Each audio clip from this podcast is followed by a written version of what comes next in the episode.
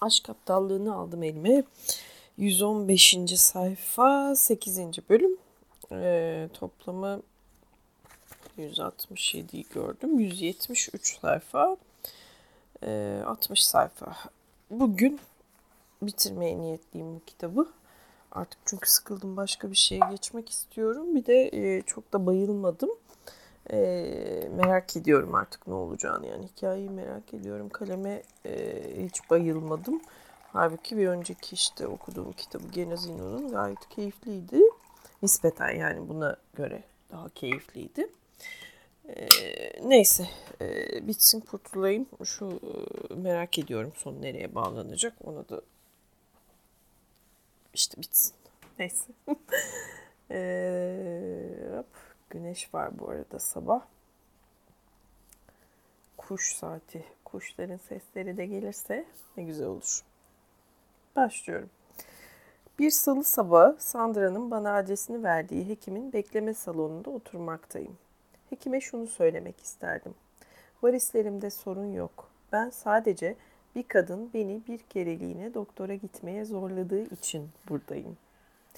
Nereye bakacağımı bilemiyorum. Soldaki duvarda inmenin ilk belirtileri üzerine bir afiş, sağdaki duvarda toplar damar hastalıkları üzerine bir afiş, tam gözlerimin önünde de en sık görülen cilt hastalıkları üzerine resimli bir pano asılı. Yanımda asılı keten perdede ufak yuvarlak bir delik bulduğum için şükrediyorum.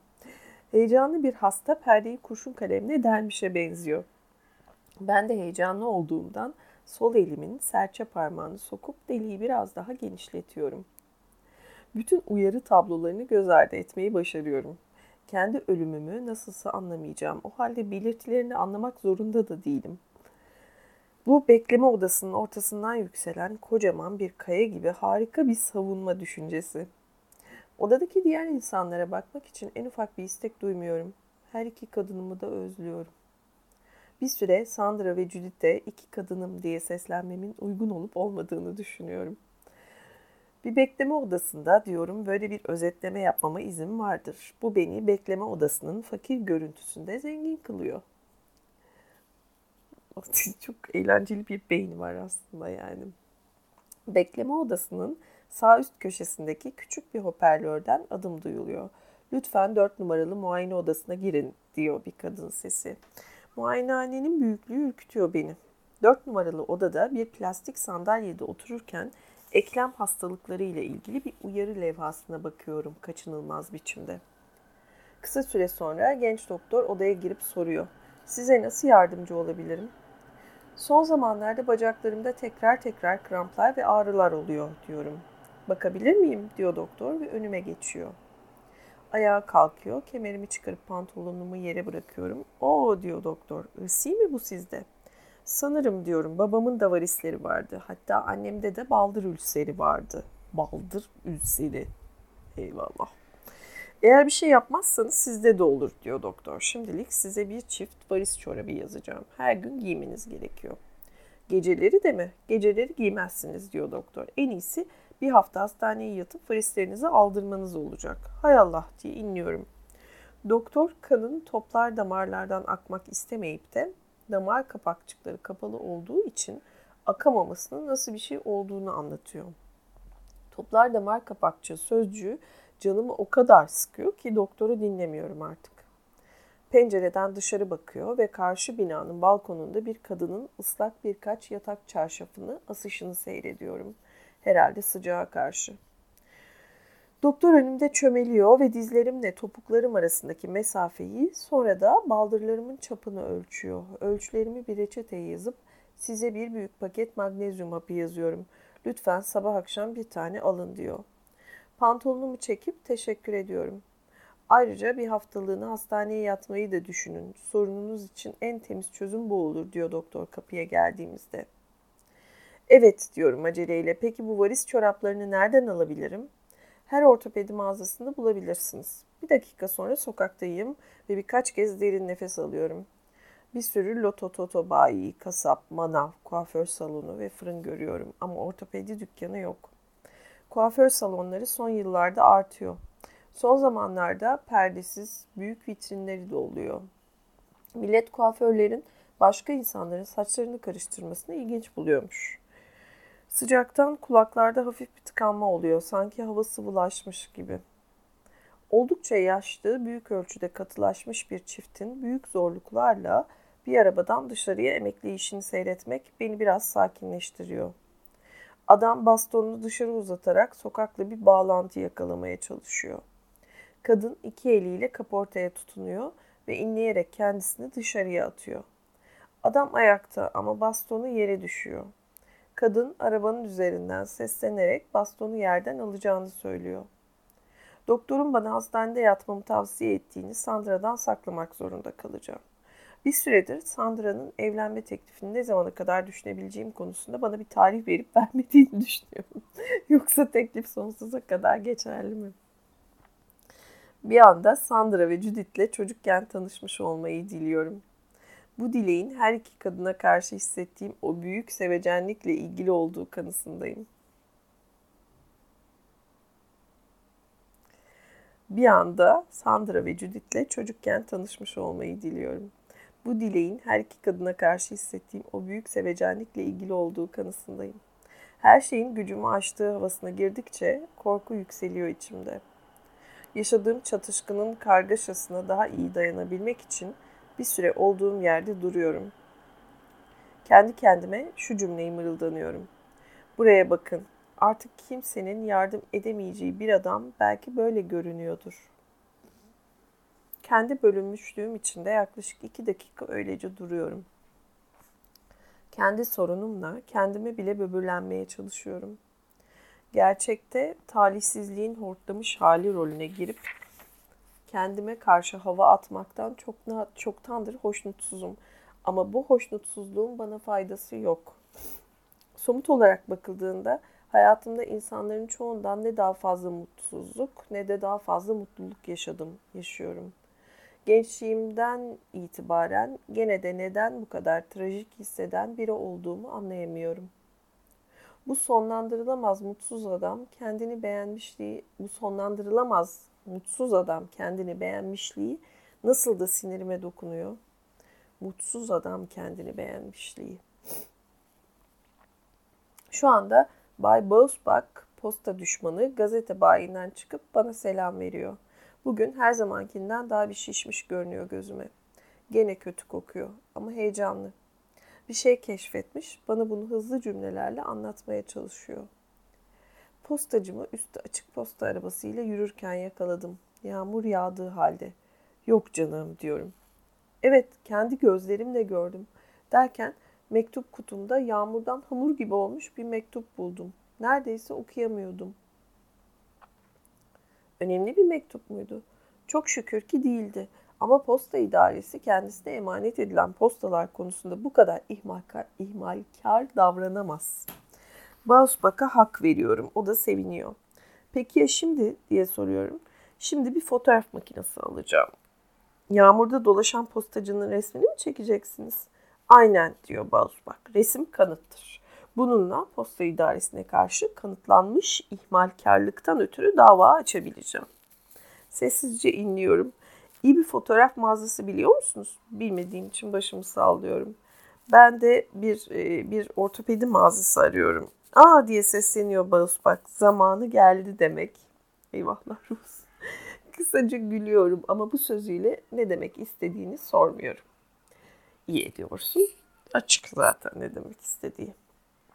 Şu caddeden yürümeye devam edin. Aşağı yukarı 200 metre sonra sol tarafta Wagner Yaşlılar mağazasını göreceksiniz. Ben bir kere kasık bağ almıştım. Kasık bağ. Yaşlılar mağazası. Doink doink doink alarmlar alarmlar. Ayrılıyoruz. Ben Bağusbak'ın gösterdiği yönde yürüyorum. Burası şehir merkezinden dışarıya doğru yönelen bir cadde. Şehir merkezinin yavaş yavaş kırsal bir ortama dönüştüğünü görmek hoşuma gidiyor. Evler küçülüyor ve köy evlerine benzemeye başlıyor. Birçoğu artık olsa olsa iki katlı, bazılarının avlu girişleri veya sokak kapısıyla cadde arasında küçük bahçeleri var. Orada burada hala Serin Sürahi, Şehir Sınırı veya Güçlü Adam gibi isimleri olan es- eski birahaneler görünüyor ki Böyle isimleri merkezde artık hiçbir mekan kullanmaya cesaret edemez. Bir dört yol ağzında Wagner medikal hizmetlerini görüyorum. Vitrinde engelli sandalyeleri, sürgüler, güvenli klozetler ve emzirme sütyenleri sergilenmiş. Kapıyı açtığımda tiz bir çıngırak sesi duyuluyor. 50-55 yaşlarında bir adam görünüyor. Ona reçeteyi uzatıyorum.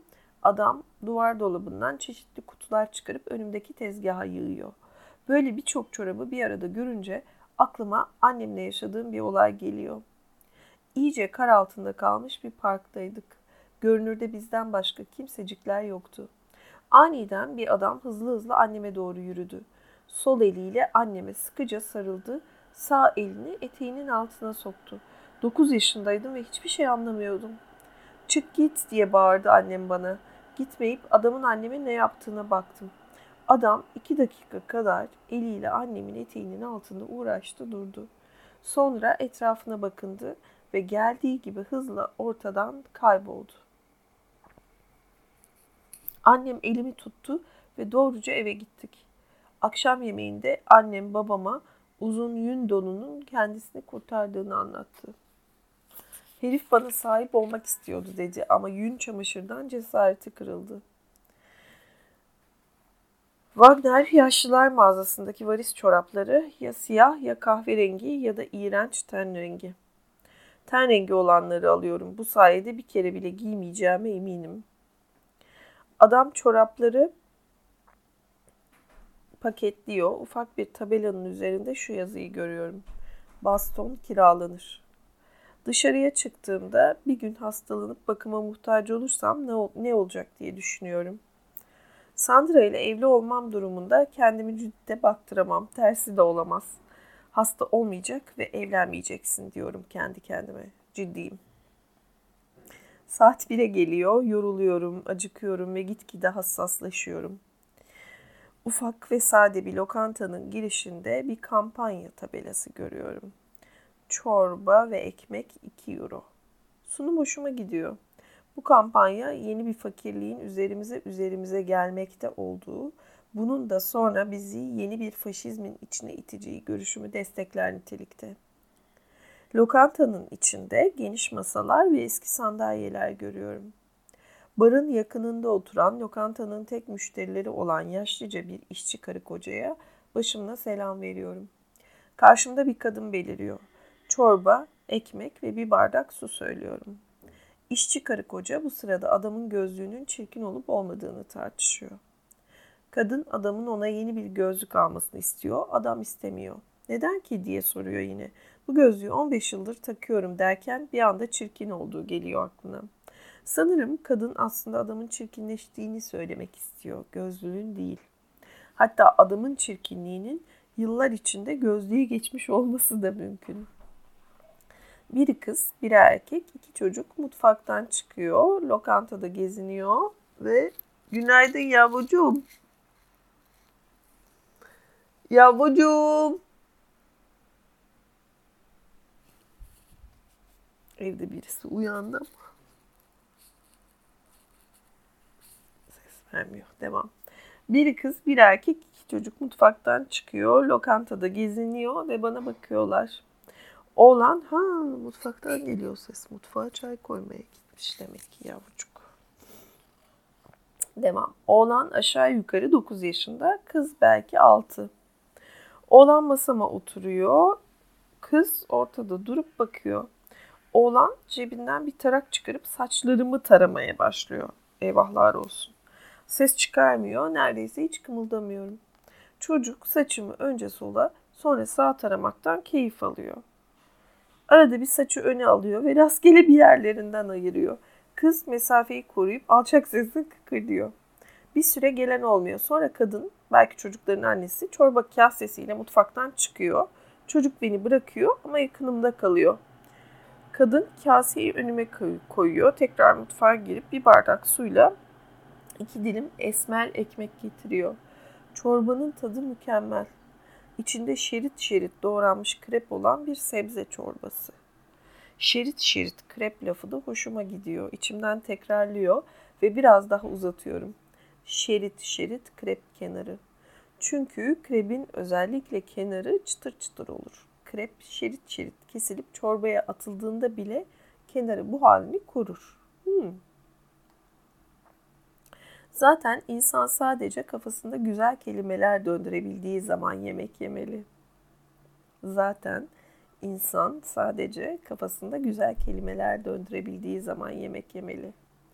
Çocukların çorbamı bitirmemi beklediğini hissediyorum. Oğlanın saçımı taramaya devam etmesini ben de heyecanla bekliyorum. Küçük çocuk parmaklarının doku küçük çocuk parmaklarının dokunuşları benim de çocukken babama berberlik yaptığım günleri hatırlatıyor. O da bana izin verirdi. Tıpkı şimdi benim bu çocuğa izin verdiğim gibi. Geçenlerde mezarlıkta babamı inkar ettim. Kendi kendime sanki ona dair sadece olumsuz anılarım varmış gibi yaptım. İşte bu da benim gülünç, mutsuz, kendini beğenmiş ve alabildiğini otomatik olarak beliren trajik duyumlayışıma bir başka örnek. Şimdi üzülüyorum buna. Neyse ki burada ve şimdi hatırlayışımı düzeltiyorum. Bu iyi işaret. Hatırlayışımı düzeltiyorum. Hatırlayışını düzeltmek. Bu iyi işaret. Kase bitti bile.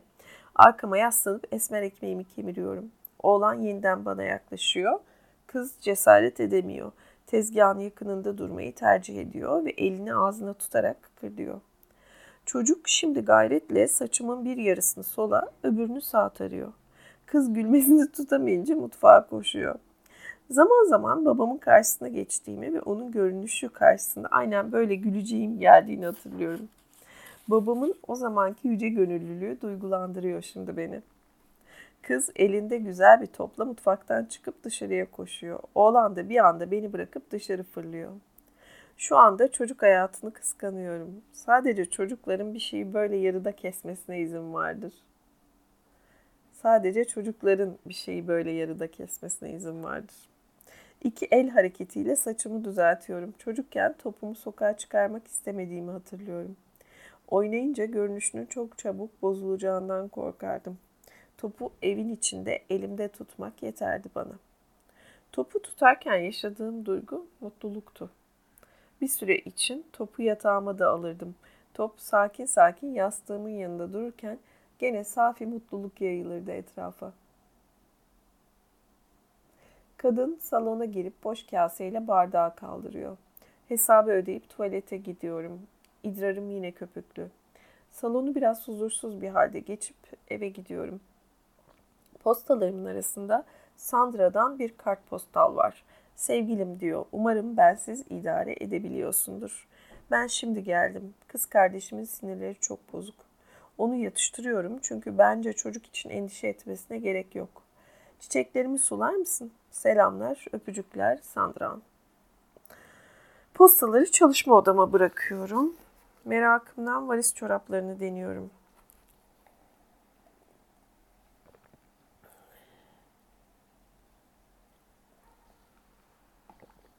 bu kadar sıkı ve dar bir çorabı gerçekten giymem gerektiğini, giyebileceğimi, giymek zorunda kalacağımı inancım yok. Çoraplarla birkaç dakika evin içinde dolanıyor. Sonra çıkarıp bacaklarımda bıraktıkları izlere bakıyorum. Judith neden bana kartpostal yollamıyor? Judith neden hiç kartpostal yollamaz? Postaların arasında Alman Kıyamet Araştırmaları Derneği'nden de bir mektup var. Sıradaki almanak için benden makale istiyorlar. Daha önce başka yerde yayınlanmış bir yazı da olabilirmiş. Son redaksiyon için teslim tarihi 31 Ekim. Yanlışlıkla son redaksiyon kelimesini son ereksiyon diye okuyorum.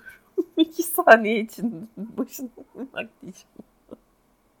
İki saniye içinde kara bir kuş kafama konuyor ve benim yerime bakıyor dünyaya. Benim yerime bakıyor dünyaya. Bu yanlış okuma sonucu aniden içimi bir sefilliktir kaplıyor. Her tarafım uyuşuyor. Şimdi gene o yaşlanma sorunu gelsin dürtsün istemiyorum. Ama son zamanlarda bu bakımdan hiç rahat yok. Oysa çoktandır benimle ilgili konular benim tarafından benim tarafımdan yaşanmak istemiyormuş gibi bir izlenime sahibim. Benimle ilgili konular benim tarafımdan yaşanmak istemiyormuş gibi bir izlenime sahibim. Benim düşünce tarzım benim sorunlarıma nahoş geliyor. Hatta daha doğrusu çatışkılarım ruhumu sıkıyor ama bu sıkıntının peşinden gidemem. Aşk tekniği açısından bakınca yüzümle yani cinsel organımla duvara karşı duruyorum. Seks hayatından geri çekilmeliyim. Zaman geçtikçe nasıl diyeyim aşk cevherimi durmadan kaybediyorum. Daha seçkin bir ifadeyle libidom azalıyor. Hem Sandra'ya hem de Judith'e şunu söyleyebilecek cesaretim olmalı. Cinsel hayatımın aktif olan kısmı sanırım yakında sona eriyor. Bu yüzden terk edilmeyi rica ediyorum.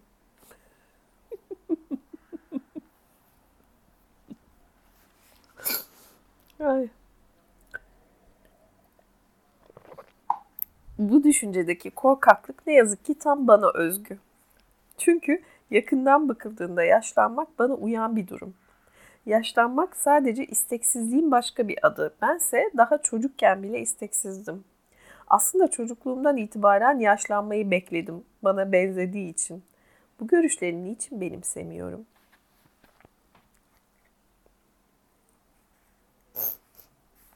Burayla çok eğlendim. Bunun yerine üstelik kendime uydurduğum o son ereksiyon lafının bunca eziyetine katlanmam niçin? Oturma odasındaki sehpada ekmek kırıntıları görüyorum. İlk anda irkiliyorum ama sonra hatırlıyorum.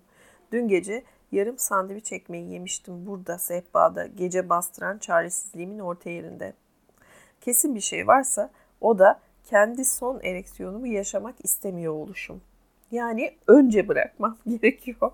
Ama korkuya kapılıp yıllar önce bırakmayı da istemiyorum. Olabildiğince geç olmalı bu. Peki nasıl anlayayım bu zamanın geldiğini? Of korkunç bir sorun. Anlaşılıyor şimdiden. Çatışkı haftam geçip gidecek ve kadın sorunumu sadece biraz yanımda gezdirmiş olmakla kalacağım. Sandra'nın kendimi asla tehdit altında hissettirmeyen o sadeliğini özlüyorum. Sandra'yı arkadan tutmak ve düz üşürken gözlerinin sallanışını yandan, yukarıdan seyretmek istiyorum. Bunu pornografik anlamda söylemiyorum. Anaç, sıcak ve umutsuz bir anlamda söylüyorum. Sallanan göğüsler yurdu ve neşe, sallanan göğüsler yurdu ve neşeyi ifade eder. Evimde olduğum için kimse beni gözleyemediği için memnunum. Yaklaşık 15 dakika sonra son ereksiyon sözünün korkutucu etkisi azalıyor telefona ulaşmayı başarıp Alman Kıyamet Araştırmaları Derneği'ni arıyorum. Mektubunuz için teşekkürler diyorum sekreter kadına. Bir makale vereceğim. Sonra ev yeniden sessizliğe bürünüyor. Pencereye gidip karşıdaki dairelere bakıyorum. Bazı balkonlarda geceleyin terden ıslanıp kurumaları için dışarı bırakılmış yastıkları görünce içimden hafif bir tiksinti geçiyor. Acaba bir daha o lokantaya gidersem oradaki çocuk yine saçlarıma şekil verir mi diye düşünüyorum. Çocuk parmaklarının o dile gelmez yumuşaklıktaki dokunuşları bana 31 yıl önceki Bettina ile çocuğumuzu aldırdığımız korkunç yazı hatırlatıyor. Bettina sıcak banyolara girip koşa koşa parkı dolaşmış ama Jenny yerinden kopmamıştı. Beth Kissingen'deki kür hekiminin adresini kimden aldığımızı hatırlamıyorum.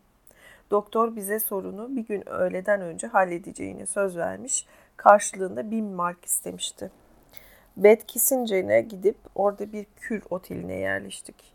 Doktor müdahaleyi yaptı ama Bettina Jenny'ni düşüremedi.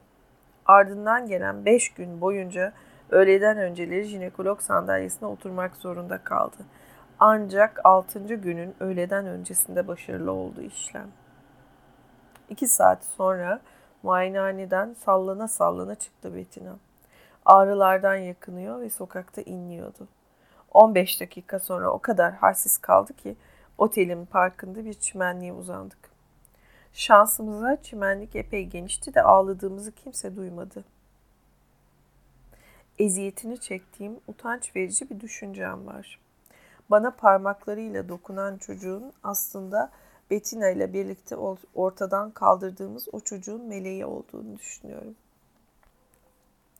Sık sık olduğu gibi fazla güçlü duygu akışlarının acısını çekmekteyim. Aslında sadece yorgunum ve bir saat uyumam lazım. Ne yazık ki yorgunluk ve uyku Bende sık sık bir araya gelmeyen iki farklı şey. Evin içinde kaderini abartarak telaşlara kapılmış bir bakire gibi dört dönüyorum. Kaderini abartarak telaşlara kapılmış bir bakire gibi. Nasıl bir benzetme bu? Derken telefon çalıyor. Sanki telefon denen şeyin varlığını unutmuşçasına irkiliyorum. Arayan Sandra. Kız kardeşim boşandı diye bağırıyor. Aile mahkemesi velayet hakkını ona verdi. Sandra konuşuyor, ben dinliyorum. Tuhaf ki velayetin anneye verildiği haberi beni de yatıştırıyor. Haber içime sanki bu rahatlama dışında hiçbir şey beklememişim gibi kayıyor.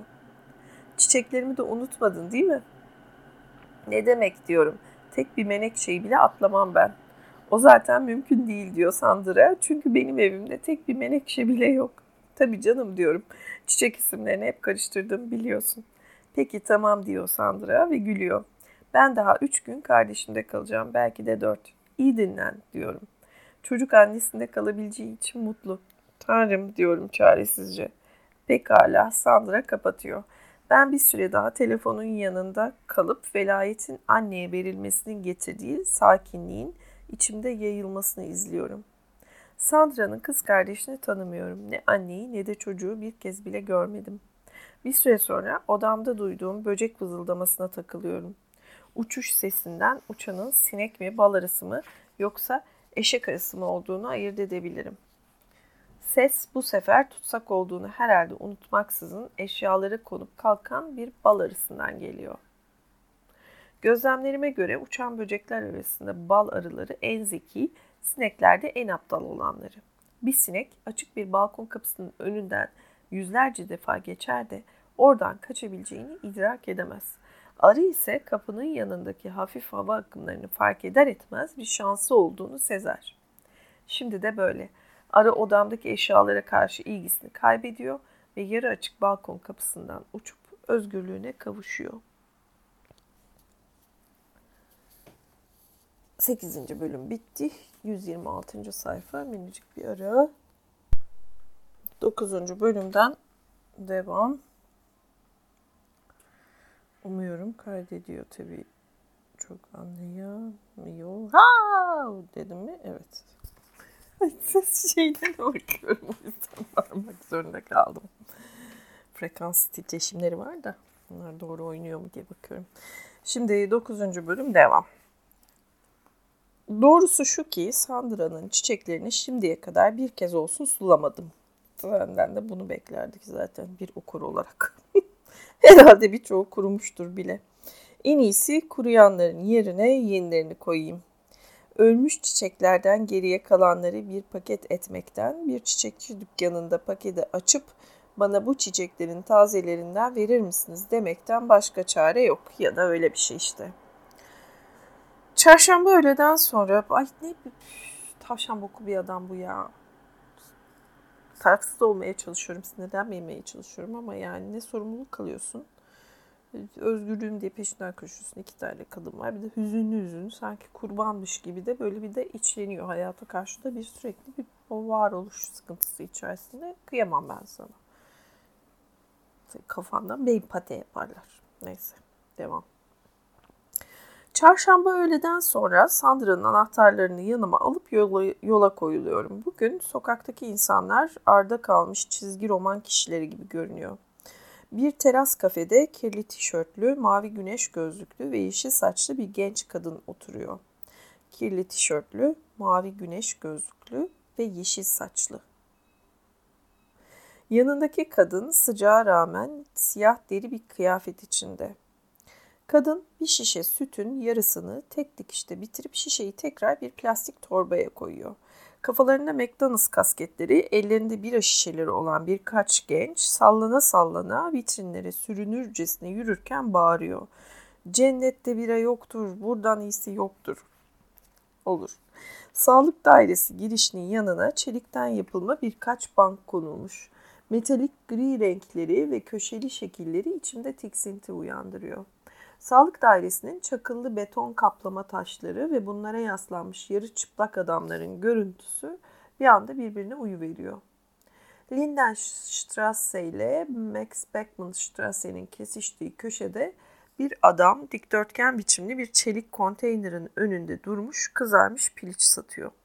Adamı geçen hafta da gözlemiştim. Her gün saat 15 sularında binek arabasıyla gelip piliç römorkunu yerleştirecek uygun bir yer arıyor. Sonra römorku ayırıp arabasını birkaç sokak öteye park ediyor. Römorkun öndeki iki kanatlı kapağını açtığında 8 çevirme şişine takılmış hazır durumda yaklaşık 80 adet tam piliç görünüyor. Piliçlerin çoğunu şimdi akşam üzeri satıyor. Saat 19'a kadar sokakları ağır kızartma yağ kokusu kaplamakta ve anlaşılan kimsenin buna karşı çıktığı yok. Adam saat 19.30 gibi konteynerin kapaklarını ertesi gün yeni yüküyle dönüp gelmek üzere kapatıyor. Kavşan karşısına geçip Wupperstrasse'ye sapıyorum. Uzaktan Sandra'nın oturduğu kızıl kahverengi apartmanı görüyorum. Uyuşturucu bağımlısı bir genç karşımda durup bana sağlık dairesinin yolunu soruyor. Sağ elimle arkayı işaret edip şöyle diyorum. Şu üç yeni iğrenç banka görüyorsunuz değil mi? Sağlık dairesi onların tam karşısında. Adam bulanık bir bakışla teşekkür edip yoluna devam ediyor. Sandra'nın dairesinde pencereleri açıp içerideki ağır kokuyu salıyorum. Çiçekler imdat diye bağırıyor. Çoğu artık kurtarılamaz görünüyor. Yine de hemen sulamaya başlıyorum. Sandra geri dönene kadar çiçekleri her gün sulamaya karar veriyorum. Hangilerinin yerine yenisini alıp almayacağımı son gün karar vereceğim. Hayır, o kadar beklememeliyim. O zaman Sandra çiçeklerini yenileriyle değiştirdiğimi hemen anlar. Adıyla bildiğim az çiçek birkaç sardunya ile siklamen henüz çok kötü durumda değil. Sandra'nın resimlerinden üçünü banyoda buluyorum. Onları benden saklamaya mı çalışmış? Buraya gelirken Sandra'nın hobisine karşı nasıl davranacağım konusunda yine endişelere kapılmıştım. Neden mutlak biçimde yeteneksiz olan bunca insanın sanata yöneldiğini düşündüm. Morgan Taylor'ın ölen annesi de yaşı iyice ilerleyene kadar şan dersi almış ve geç de olsa opera şarkıcısı olarak kariyer yapacağını ummuştu. Şey gibi Meryl Streep'in e, oynadığı film. Ah, ne kadar güzeldi o film ya. Hugh. Hugh'le birlikte. Hugh'dü galiba. Kendi annem bile böyle saçmalıklara kapılmadan da Hugh Grant tabii Hugh Grant, Meryl Streep. Az daha zorlasam ismini de hatırlayacağım filmin. Geçiniz. Kendi annem bile böyle saçmalıklara kapılmadan edemezdi. Okulu bitirmek üzere olduğum sıralarda o da kendini büyük bir ressam sanıyordu. Lise son sınıf olarak Amsterdam'a gidip Van Gogh Müzesi'ni ziyaret etmiştik. Ben oradan aldığım en ünlü Van Gogh resimlerinin birkaç kartpostalını ertesi gün anneme hediye etmiştim. Resimlerden iki tanesini kopya etti ama kendi yaptığı resimlerin orijinalleriyle hiç ilgisi olmadığını da gördü. Gerekçesi şuydu. Ben de Van Gogh kadar erken yaşta resim yapmaya başlamış olsaydım bugün onun kadar iyi resim yapabilirdim. Tabii hiç dahi olmasının hiçbir şey yok, önemi yok. Faktör değil yani o. Deha diye bir şeyi hiçlemek direkt. Birkaç sene sonra bir televizyon oyunu yazabileceğini düşündü. O zamanlar şu Deutscher Rundfunk televizyonuna yaşlı vatandaşlarımız için bir yazma yarışması düzenledi diye içten içe küfürler etmişimdir. Yaşlı vatandaşlarımız için bir yazma yarışması düzenledi. Annemin yazdığı bir sayfadan öteye geçemedi. Hemen iki gün sonra işi bana yıktı. Ben oturup annemin yerine yazdım televizyon oyununu. O da zaten seçilmedi. İyi ki seçilmedi diye düşünüyorum bugün. Yoksa annem kendini oyun yazarı sanacaktı. Ama bir anda nasıl oldu bilmiyorum. Sandra benim için sorunlardan biri olmaktan çıkıyor. Aksine onu sanatçı olma çalışmasındaki içtenliğinden ötürü seviyorum bile. Kaktüsleri de sulayıp sulamamam gerektiğine karar veremiyorum. Buna karşılık yarım adam boyundaki iki bitkiye bol su veriyorum. Yarım saat sonra pencereleri kapatıp jalüzileri indiriyor ve elimle Sandra'nın baş yastığına dokunuyorum. Yastığı bir ucundan hafifçe kaldırınca altında 7 yaşında bir çocuğunki gibi güzelce katlanmış geceliğini görüyorum. Yatağa eğiliyor. Sandra'nın geceliğinin kokusunu içime çekiyorum. Sonra evden çıkıyorum. Sokağa indiğimde posta düşmanı Bay Bozbak'ı görüyorum ama, bir, ama birkaç saniye geç kalmışım. O beni daha önce fark etmiş bana doğru geliyor. Bir düşünün diyor. Biraz önce postanenin orada bir sıçan gördüm. Duvar boyunca hop hop gidiyor. Yok canım. Evet hem de nasıl kocaman bir şeydi. Peki ne yaptınız? Sıçanın peşinden gittim diyor Bay Bak Bakalım nerede kaybolacak diye. Gişe salonuna mı girdi? Hayır daha o kadar değil diyor posta düşmanı son derece ciddi bir tonla. Kocaman bir taşın altına girdi. Çok da akılsızca bir hareket değil diye takdir ediyorum sıçanı. Bence de diyor Bay Bak tekrar dışarı çıkar mı diye bir süre bekledim ama bana o iyiliği yapmadı ne yazık ki. Peki şimdi? Yarın yine ana postaneye gideceğim ama bu sefer fotoğraf makinamla diyor Bay Bak. İkinci defa postanenin etrafındaki çim şeridinden sıçan bölgesi diye söz ediyor. Posta idaresini zararlı hayvanların ve salgınların yayılmasını kolaylaştırmakla suçluyor. Sıcaklara dikkatini çekerek kızgınlığını hafifletmeye çalışıyorum. Kanalizasyonun kokusu ta buraya geliyor diyorum. Bu da sıçanları çekiyor tabii. Aynen işte postada bir o kadar dikkatli olmak zorunda. Fotoğraf kanıtlarınızı postaya gönderecek misiniz? Bir işe yaramaz diye bağırıyor Bozbak. Posta idaresi kendi skandallarına hiç tepki göstermiyor. Tagesan Zayger gazetesine gidip satacağım bu haberi. Aa diyorum hayranlık göstererek. O zaman postada bir şey yapmak zorunda kalacak. O zaman köşeye sıkışmış olacak diyor Bozbak. Bir sıçan gibi diyorum. Aynen diyor Bozbak ve nihayet kısaca gülmeden edemiyor. Gazete için size bol şans. Teşekkürler diye bağırıyor Bozbak uzaklaşmadan önce.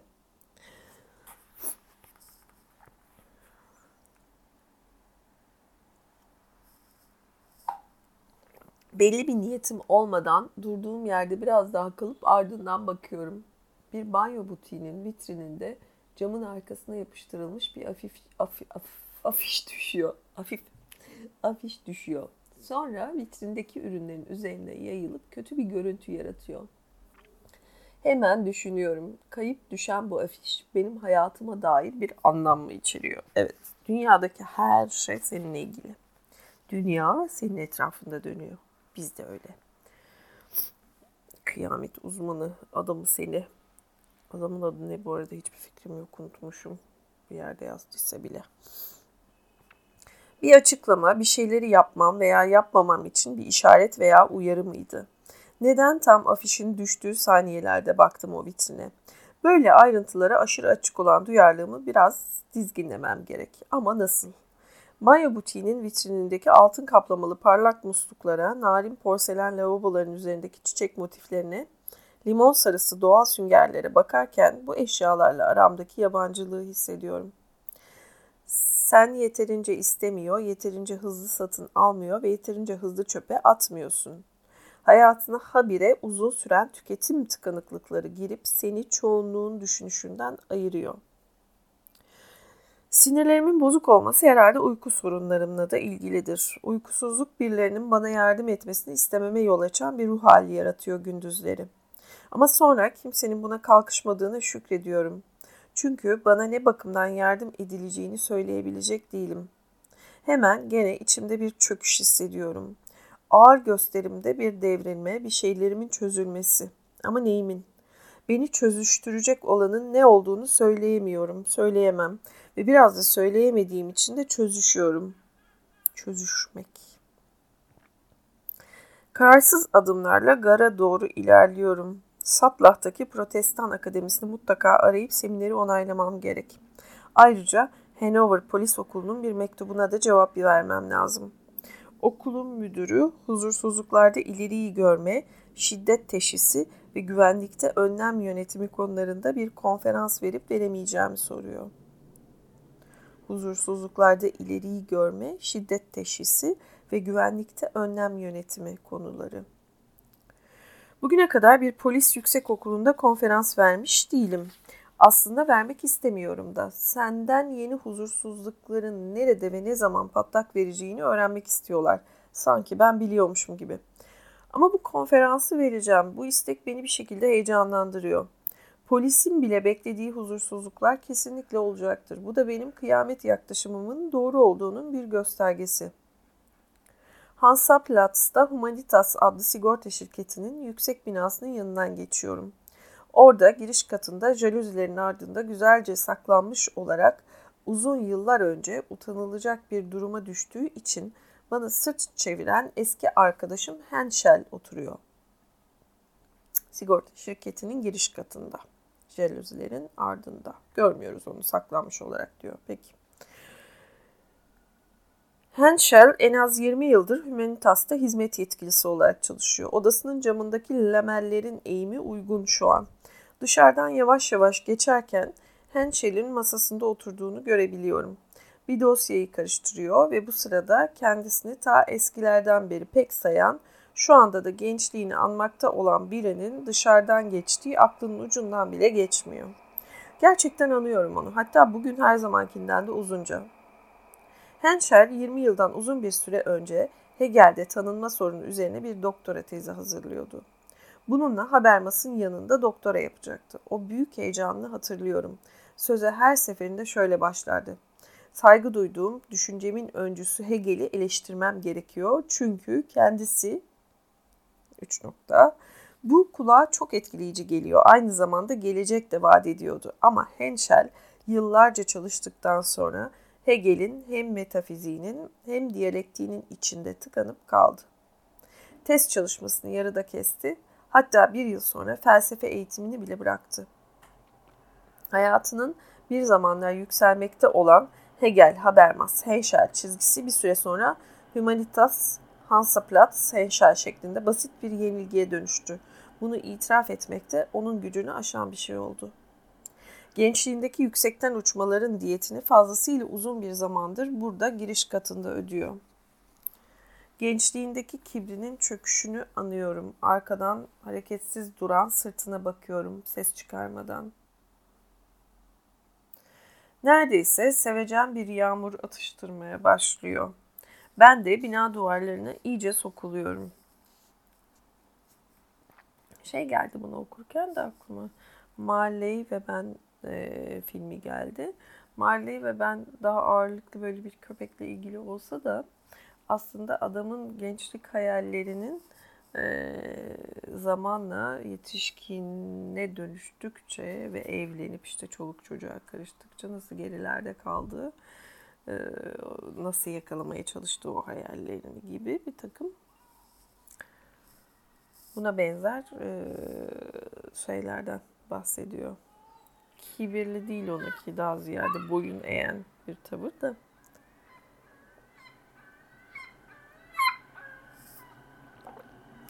Tam önümden de bir martının geçmesi. Şu anda martılar önümde dans ediyor. Hı, çok tatlı. Devam. Devam edemiyorum. Korkunç kal büyük kanatlarını açıp böyle tatlı tatlı geçiyorlar. Devam. Neredeyse sevecen bir yağmur atıştırmaya başlıyor. Ben de bina duvarlarına iyice sokuluyorum. Üstü kapalı bir tramvay durağında plastik bir banka oturmuş bir kadın kendi kendine homurdanıyor. Kadının başında savaş sonrası dönemde moda olan Nuhnibi'den kalma bir şapka var. Şapka tencere şeklinde ve iki tarafından uzanan koyu renkli iki tüy hafif rüzgarda sallanıyor. Kadının homurdanmalarını anlayabilmek için yanına oturuyorum ama mümkün değil. Ne hakkında söylendiği anlaşılmıyor. Sebebi konuşurken hep öne kayan takma dişleri. Kalkıp gar civarında hala bol bol bulunan o ölgün binaların yanından geçiyorum. Bu evlerin sadece giriş katında oturan veya yaşayan var. Daha ilk katta bile artık sadece yarı yarıya oturuluyor. İkinci kattan yukarısı ise gittikçe artık bir köhneleşme içinde. Geçen gecelerin birinde kesici dişlerimden ufacık bir parça kırıldı. Şimdi sürekli dilimin ucuyla kırılan yerin üzerinde dolanıyorum.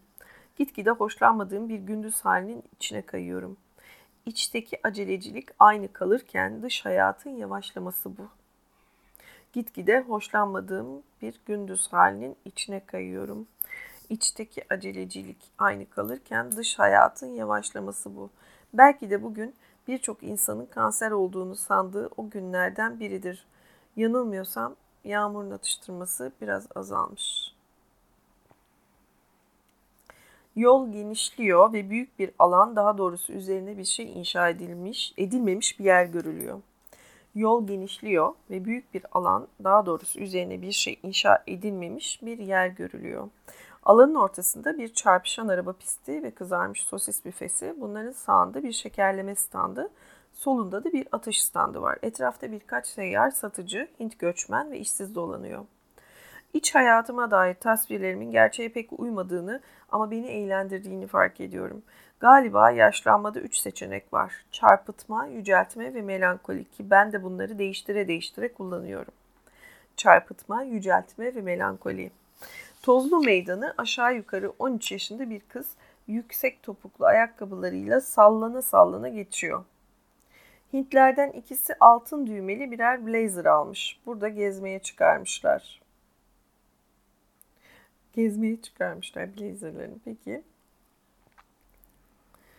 En çok atış standının hoparlörü hoşuma gidiyor. Büyük mavi bir plastik torba ile örtülmüş. Daha doğrusu torba tepesinden giydirilmiş.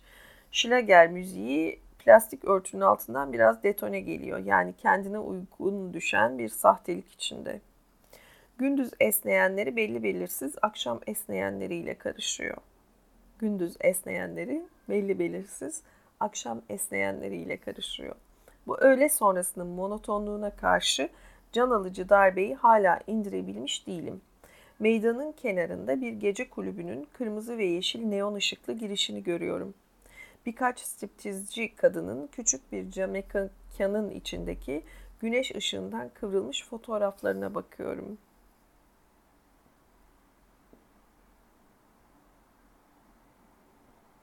Biraz melankolik bir haldeyim ve bu yüzden cinsel zevksizliğe her zamankinden daha açığım. Hala göz alan güneş ışığından gece kulübünün loşluğuna giriyorum. Birkaç kırmızı halının üzerinden geçerek sahnenin olduğu salona çıkıyorum. Küçük, dairesel seyirci mekanı rumba müziğiyle inliyor. Solumda, sağımda karanlıkta kalan birkaç kişi bir sonraki gösteriyi bekliyor. Burada biraz algım şapşırdı çünkü gece olduğunu algılamadım. Gündüzü belki bilmiyorum. Gündüz mü gece mi? Orada biraz şaşırdım gece kulübüne girişine. Girişine. Bir resepsiyonist kadın bana küçük masalardan birini gösteriyor. Bir barmen kadın üzerime o kadar eğiliyor ki saçındaki sigara ve parfüm kokularını aynı anda alabiliyorum. Dekoltesinde altın bir zincire takılı plastikten bir kaplan dişi sallanıyor. Önce her zamankinden mi diye soruyor. Başımla onaylıyorum ve aynı zamanda her zamankinin ne olduğunu merak ediyorum biraz. Salon kararıyor, sahne aydınlanıyor, hoparlörden pipi uzun çorap anons ediliyor. Dışarıdan geçen bir tramvay bir an bütün binayı sarsıyor. Perdelerin arasından yarı çıplak kadınlar bir görünüp bir kaybolmakta. Localarda ne olup bittiğini bilmemek beni biraz uyarıyor. Garson kadın önüme her zamankini koyuyor bir birayla bir konyak. Pipi uzun çorap sahneye atlıyor. Neredeyse çıplak, yüzünde çil makyajı var, sırtında bir okul çantası taşıyor. Başında pipi uzun çorapın saç örgüleri. Kağıt hamurundan yapılmış bir at başına bir at başına sarılıyor. Sahnenin ortasına tokmaklı bir eğer konmuş. Okul kızı Pipi uzun çorap rüyasını ata binmeyi gösteriyor. Pipi uzun çorap eğre oturuyor. Öyle oturuyor ki tokmağın işlevinin penisin yerini almak olduğu ortaya çıkıyor. Pipi uzun çorap penis tokmağına binip at koşturmaya başlıyor. Bir süre iyi gidiyor bu. Sonra Pipi uzun çorap bir şeylerin yolunda olmadığını fark ediyor. Ama artık atı dizginleyemeyecek kadar zayıf düşmüş ve olan oluyor. Bir dakika kadar sonra yarı mest, yarı baygın bir halde eğerden düşüyor ve sadece bükülmüş olan lastik tokmak yeniden dikili veriyor. Pipi uzun çorap inleyerek eğrinin yanında yatmakta. Son perde kapanıyor. Yedi kadar erkeğin seyrekçe alkışı. Bir şişesini yarıya kadar ne kadar sapkın bu arada okul çantası işte çocuk çocuk figürü özellikle böyle birleştirilmesi bir gece kulübünde çok sapkınca ondan sonra da işte bir sürü çocuk daizinden bahsediyoruz. Toplumsallaştırmayalım. Devam. Sakin sakin kitap okuyoruz burada. Devam. Pipi uzun çorap. Aa bunu geçtik. Ee, bira şişesini yarıya kadar içiyor. Tuvalete gidiyorum. Tuvaletin ön kabininde hata edip erkeklerin duvarlara doldurduğu o yazılardan birini okuyorum. Gençken güdümlü füze, Yaşlıyken artık müze.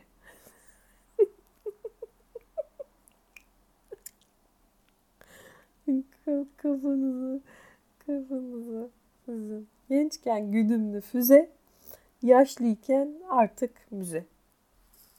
Çok eğlendim bunlar. Kitabın özeti bence bu cümle yani. Gençken güdümlü füze, yaşlıyken artık müze. Son ereksiyon konusundaki şaşkınlığımdan burada kurtulabileceğimi kurmuştum. Şimdi bu hela vecizesinden sonra yok olduğunu sandığım korku geri geliveriyor. Tuvaletle seyirci salonu arasındaki koridorun karanlığında oraya bırakılmış şarap kadehlerinden birini alıp ceketimin altına saklıyorum. Şarap kadehine ihtiyacım yok. Evde yeterince var zaten. Zedelenmiş hallerimde ufak veya çok da ufak olmayan eşyaları götürmek aşırı yorgunluğumun içimdeki saldırılarını hafifletmeye yarıyor. Ne durumda olduğumun farkındayım ama bu farkındalığın bana faydası yok.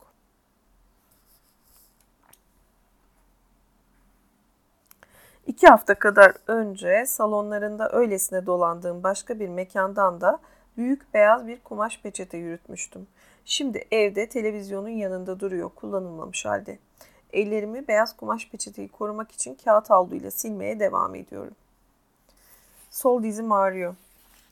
Belki sandığımdan daha çabuk bastona ihtiyacım olacak. Bir şarap kadehini ceketin altına saklamam çok kolay. Kadehi sağ dirseğimin altına sıkıştırıp sol elimle konyak içebilirim. Dekoltesi kaplan dişli garson kadına hesabı ödüyorum. Bir dakika sonra da dışarıdayım. Eve dönüş yolunda yanlışlıkla bir duvara veya bir direğe çarpmamaya dikkat etmekten keyif alıyorum. Aslında yaralanma tehlikesi büyük olmasa küçük bir kazaya bile bayılırdım. O zaman camdan yüreğimin nasıl parçalandığını kendi kulaklarımla duyabilirdim. Eve daha hızlı varabilmek için Weizengrandstrasse ile Zellerstrasse üzerinden geçen kestirme yolu seçiyorum. Kuru temizlemeci Blitz'in önünden geçiyorum. Vitrininde güzel bir oyuncak elektrikli tren kurulu. Yani aslında o kadar güzel de değil. Tünelin kenarları aşınıp dökülmüş, çam ağaçlarından talaşlar saçılmış, küçük kontrplak evlerin kahverengi tutkalları görünür olmuş. Küçük bir levhada oyuncak trenin fiyatının 1500 euro olduğu yazılı. Bu kadar eski püskü bir amatör işi için fazla yüksek bir fiyat. Bir süre vitrinin önünde durmaktan kendimi alamıyorum. Çünkü kuru temizleme dükkanının ve herhalde model trenin de sahibi olan kişinin arkadaki odadan çıkıp oyuncağı benim için çalıştıracağını düşünüyorum. Dükkan sahibi model treni için benim şahsımda bir müşteri görmekten kendini alamayacaktır. Tam da öyle oluyor. Çeyrek dakika sonra adam ön tarafa demir yolunun başına geçip bir yolcu treniyle bir yük trenini iki geniş oval ray üzerinde karşı yönlerde dolaşmak üzere harekete geçiriyor. Adamın öbek öbek istiflenmiş, yeni temizlenmiş gömleklerle demir yolunun solunda aynı şekilde öbek öbek istiflenmiş, yeni temizlenmiş iş önlüklerinin ve bluzların demir yolunun sağında yanı başında duruşunu görmek ve benim kendisinin artık köhnemiş çocukluk rüyasını satın almamı yalvarırcasına umduğunu seyretmek güçlü bir görüntü oluşturuyor. Yorgun düşmüş çaresizliğimin demir yolu modeline ve hatta sahibine sıçradığı gözümden kaçmıyor. Kadın sorunum iki lokomotiften birine atlıyor ve elipsler çizerek pür neşe gezdiriyor şimdi kendini. Eziyet içindeki benliğimde belli bir rahatlama var. Bir lokomotifin üzerinde üstelik bir vitrinde gezmeye dolaştırılan bir melankoli hemen hoş bir şey oluveriyor. Hoş bir şey oluveriyor. Belki sahibinin de bir sorunu öbür lokomotife atlar ve böylece herhalde çok farklı iki erkek yarası bir kuru temizleyicinin ağır kokusu içinde turlamaya koyulur da bu arada bir anlığına ne kadar zor olduklarını unuturlar. Aynı zamanda camın arkasındaki adamdan gitgide rahatsız olmaya başlıyorum. Ah ne kadar güzel e, metafor. Çok hoşuma gitti bu iki tren. Trenlerin üstüne binen iki erkek sorunu melankoli. Böylece rahatlıyor oluşu. Devam.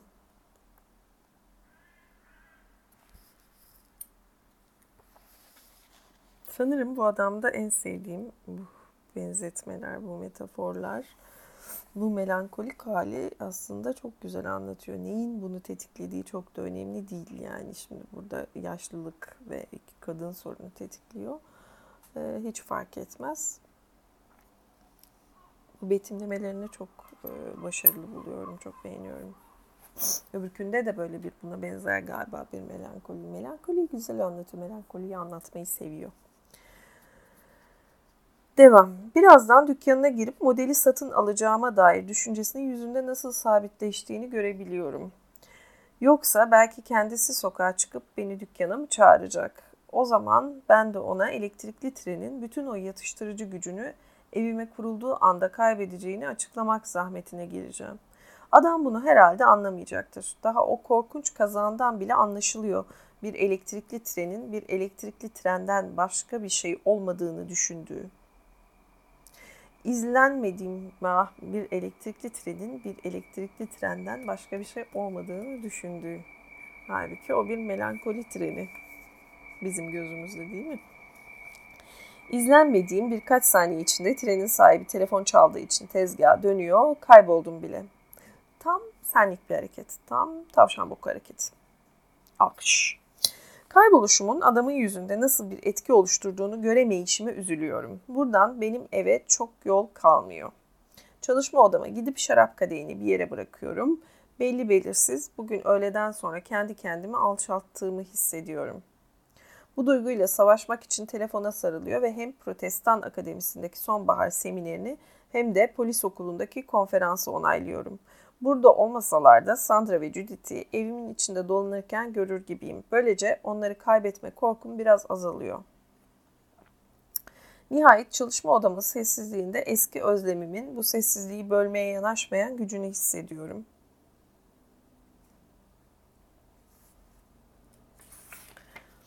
Derken hop bitmiş 137 9. bölümde bitti. Peki 10. bölümden devam edebilir miyim? Şu saatime bir bakacağım. Burada kalsın. Daha sonra devam ederim. Nokta şimdilik.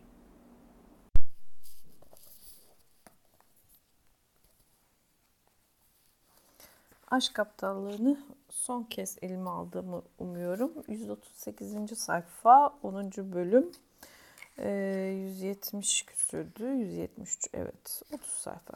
Son iki bölüm 10 ve 11.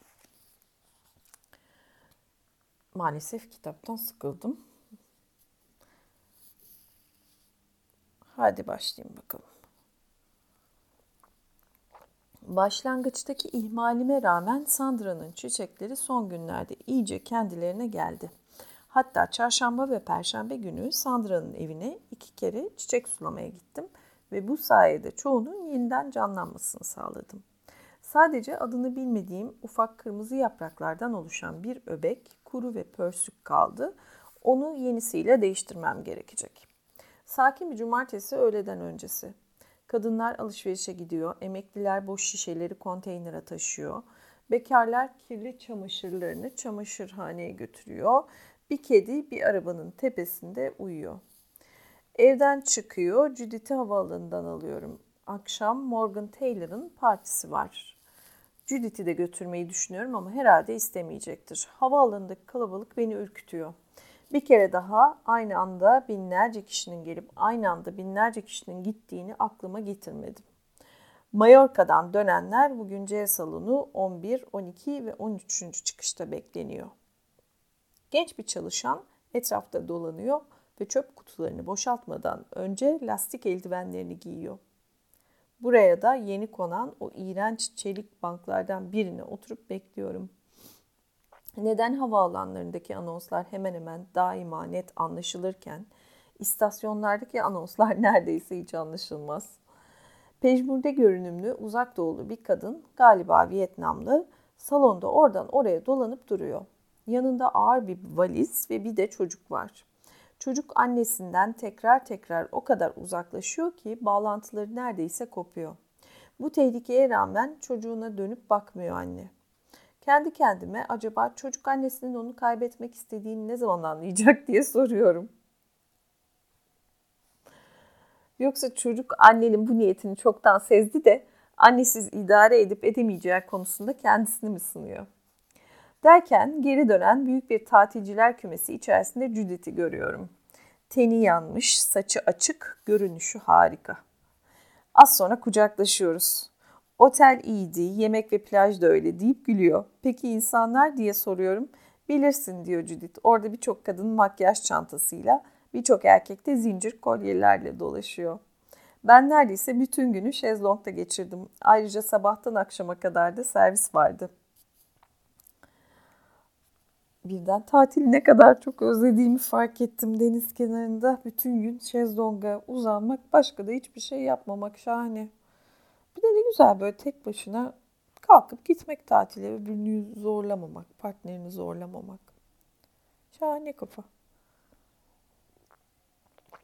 Herkesin kendi alanı. Banyo treninde giderken çok etkilendiği bir olayı anlatıyor. Otelin siyahi komilerinden biri eline bir kağıt tutuşturmuş. Judith'in hizmetçisi olarak Almanya'ya gelmek istediği yazıyormuş kağıtta. Düşün bir hele. Düşünemiyorum diyorum. Çocuk en fazla 15 düşün bir hele mi de, der Allah'ın e, çevirmeni, güzel çevirmeni.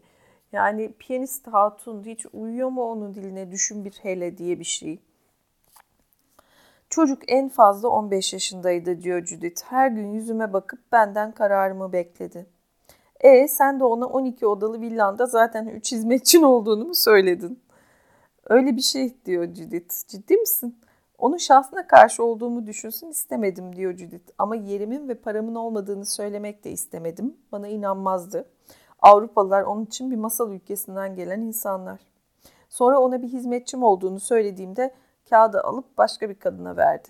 Sonra seni unuttu. Umarım. Judith'in evinde onun küçük ama yine de dolgun göğüslerine gömülüyorum. Hem mutluluk hem de bir o kadar minnettarlık hissediyorum. Günlerdir sevinerek bu anı beklememe rağmen az sonra neredeyse iktidarsızlığın kurbanı oluyorum. Hazır olmam zaman alıyor. Çaresizlikten felce uğramış gibi olduğum için de beceriksizlik ediyorum. Ancak Judith'in içindeyken organım hız ve kuvvet kazanıyor. Ama bunu beklemek bir gerçeği ifşa etti ve aşağılayıcı oldu. Boşalmayla gelen o yıkılış duygusu da eskisi kadar güçlü değildi. Judith mahcubiyetimi fark etti mi yoksa etmemiş mi göründü bilemiyorum. Bir yastık yığınının içinde yatıyorum ve panikten terlediğimi saklayabiliyorum.'' Bir süre sonra Judith'e bu akşam benimle Morgan Taylor'ın partisine gelip gelemeyeceğini soruyorum. Ha Morgan Taylor şu ihtiyar un güvesi diyor sadece. Gülüyoruz. Bundan sonra artık bu sallantılı cinsellikten başka bir şey ortaya koyamaz olursam ne yaparım diye düşünüyorum. Judith poposunun sağına veya soluna bir gül dövmesi yaptırmış genç turist kadınları anlatıyor. Daha 3 yıl önce böyle bir şey yoktu diyor. Saat 9'a yaklaşana kadar yatakta kalıyoruz. Aslında ben de Morgan Taylor'a gitmek istemiyorum ama kabul etmiş bulundum. İnsanlar bir gecenin yarısını aralarında elle tutulur bir bağ olmayan başka insanlarla beraber aralarında yardımcı unsurlar, tiyatro, sinema, seminer gibi olmadan nasıl geçirir, geçirebilir çoktandır bilmez olmuşum. Ne kadar doğru insanlar bir gecenin yarısını aralarında elle tutulur bir bağ olmayan başka insanlarla beraber aralarında yardımcı unsurlar olmadan nasıl geçirebilir? Zaten tanıdıklarımın benim tanıdıklarım olmalarına gittikçe daha sık şaşıyorum. Yakında yeniden göreceğim onları. 30 dakika sonra Morgan Taylor'ın misafirleri arasında Bettina'yı da görünce irkiliyorum. Her zamanki gibi yaşama sevincinden çok yaşama gayretiyle dolu yaşama sevincinden çok yaşama gayretiyle dolu. İki omzunda da bulunan o güzel çillerini hatırlıyorum. Toz araştırmacısı Bayan Doktor Pfister de gelmiş. Bana el sallıyor. Panik danışmanı Doktor Oswald mutfakta oturmuş bira içiyor. Şükür ki, şükür ki, şükür ki tanımadığım bir kadın birçok kişiye tatlım diye hitap ediyor ve etrafa havadan öpücükler gönderiyor. Morgan Taylor 3 odanın da mobilyalarını kenara çekmiş. Böylece ortada ufak dans pistleri oluşturmuş. Şu ana kadar sadece küçük televizyon odasında dans ediliyor. Bettina'ya baktığımda bir şeylerin yolunda gitmediğini görüyorum. Huzursuz. Benimle temas kurmak için de biraz fazla çabalıyor. Doktor Blau panik danışmanına şöyle diyor. Bütün dünyadan tiksinmek için fazla bir şey gerekmez. Biraz önce selamlaşırken Bettina benimle tokalaşmış ve elimi hemen bırakmayıp kendine doğru çevirmişti. Bir anda elimi göğsüne bastırdığını fark etti. Abartılı bir şekilde güldükten sonra bıraktı elimi. Tiksinti raportörüne sağlık dairesinin oradaki yeni kızarmış pirinç standıyla gene oradaki ve havaalanındaki iğrenç çelik banklarından bahsedip bahsetmemeyi düşünüyorum. Zaten kamusal alanda ne kadar yeni tiksinti kaynağı oluşmasına izin olduğunu sormak istiyorum Doktor Blau'la. İzin verilen tiksinti yoğunluğuna dair bir yönetmelik var mı? Morgan Taylor şikayetçi olanların çoğunun dış etkenleri değil, daha çok içsel bir şeye karşı öfke hissettiklerini söylüyor. Uygunsuz olma duygusuna karşı. Öfkeyi bu duygu yaratıyor diyor Morgan Taylor. Çoğu zaman da ömür boyu sürüyor. Problem şu ki diye ekliyor bilgiçi, bu insanlar yaşadıkları paniğin karşısında duran bir düşman imajına sahip değil. İnsanlar neye veya kime öfkelendiklerini bilmiyor. Bu düşmansızlık da öfkeye yol açıyor. Davetliler Morgan Taylor'ı heyecanla dinliyor. Birinin dişleriyle bira bardağını tıkırdattığını duyuyorum. Oturmaktan kaçınıyorum çünkü Bettina'nın yanıma oturup bana dinlemek istemeyeceğim bir hikaye anlatmasından korkuyorum. Yaşlı bir adamın cep telefonu tuvalete düşüyor. Telefonu çıkarıp fönle kurutuyor ama cihaz çalışmıyor artık. Bir odadan blues müziği, müziği geliyor ve bana Bettina ile tanıştığım zamanı hatırlatıyor. O sıra bir sözleşmeli öğretim üyesinin kız arkadaşıydı ve adam bir akşam Wittgenstein'ın özel dil önermesi hakkında konuşurken Bettina'yı bir bar tezgahında biraz fazla yalnız bırakmıştı. Ben Bettina'nın yanına dikildim, onunla sohbet ettim ve sonunda eve getirdim. Sözleşmeli felsefeci Bettina'nın elden gitmiş olduğunu ancak iki gün sonra fark etti ama Wittgenstein'ın özel dil önermesiyle başka bir kadını kazanabildiği için bu çok da umrunda olmadı. Bütün cinsel konularla Bettina'nın ilgilenmesi birkaç yıl boyunca işime geldi. Seviştikten sonra bacaklarımın arasına yerleşip organımı yeniden ağzına alıyordu. Gözlerini kapatıp orada öylece yatarken ben de başının arkasına okşuyordum. Sık sık uykuya dalıyorduk bu arada. Morgan Taylor annesinin ani vefatından bahsediyor. İç sesimi yarıda kesen vefat kelimesi oluyor. Artık nadiren kullanılan bir kelimenin insanı kısa bir duraklamaya uğratması ne kadar da iyi geliyor. Ne yazık ki bu tefekkür halim uzun sürmüyor. Bu partiden şimdi ayrılmam, evde balkona uzanıp gece göğünü seyretmem mümkün olmalı. Ama ne yazık ki bu sırada uyuyakalırım. Az sonra horlamaya başlayınca da komşularımın dikkatlerini çekmekten rahatsız olurum. Bunun yerine yaşayan her şeyin gerçek olmadığına ve radikal olarak her şeyin radikal biçimde gerçek dışı olduğuna dair bir duyguya kapılıyorum. Hepimiz mümkün olmayan bir hakikatin kıyametinde yaşıyoruz.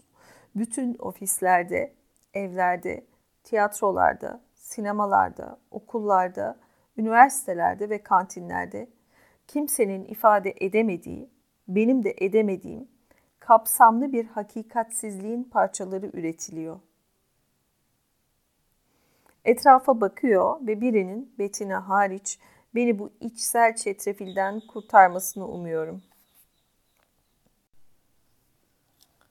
Bettina yaşlıca bir adamla dans ediyor. Öyle görünüyor ki ben hedef olmaktan çıktım. Posta düşmanı bana doğru geliyor. Keyfi yerinde ve bana bir kadeh şarap getirmeyi teklif ediyor. Şaşırıp kabul ediyorum. Bu sırada adamın bunun karşılığında ne isteyeceğini sezer gibi oluyorum. Yarın veya öbür gün postaneye giderken kendisine eşlik etmemi isteyecek. Ben de reddedeceğim. Morgan Taylor'dan posta düşmanın artık bazı postanelerden hırsızlık yapmaya yöneldiğini duydum. Postanelere karşı hissettiği yoğun duygu artık başka türlü işlenebilir olmaktan çıkmış. Yapışkan bantlar, zarflar, sicimler, ataçlar, makaslar çalıyormuş. Yakında bir dedektif adamı kolundan tutup bir kenara çekecek. Sonra bütün postaneleri girmesi yasaklanacak. Sonra bir kere daha bir şey çalarken yakalanırsa polise haber verecekler. Ama şimdi yeni doldurduğu bir kadeh beyaz şarapla yanıma geliyor posta düşmanı. Düşünebiliyor musunuz diyerek kadehi veriyor.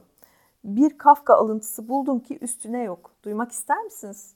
Buyurun diyorum. Kafka diyor Bay Bausbach günlüğünde postaneye hırsı olmayan kurum demiş. Posta düşmanı gülüyor. Bu arada coşkusundan iki büklüm oluyor. Nasıl ama diye bağırıyor Bausbach iki defa.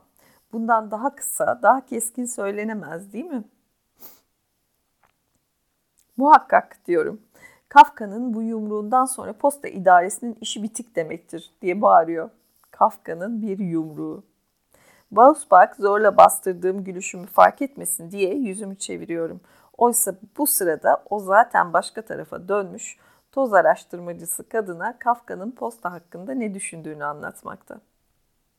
Kadınlara bakıyor, birini veya öbürünü dansa kaldırsam mı diye düşünüyorum. Bettina hala o yaşlıca adamla dans ediyor.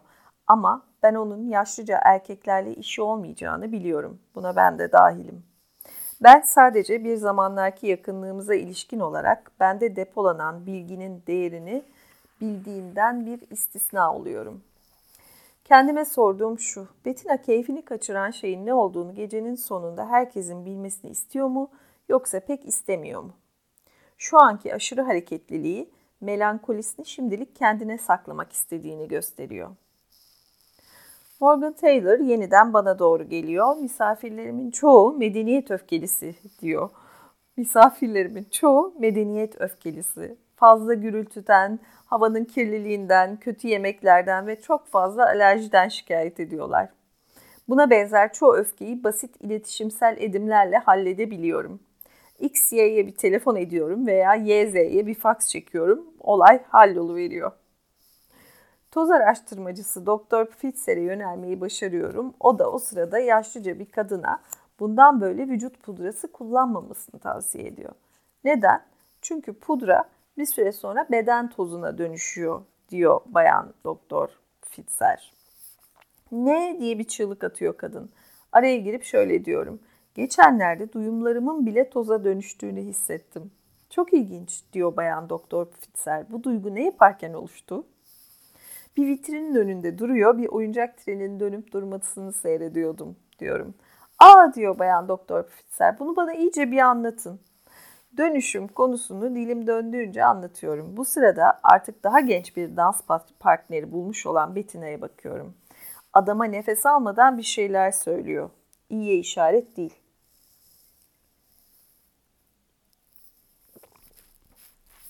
Bettina'nın 25 yıl önce aklına gelen bir buluşunu hatırlıyorum.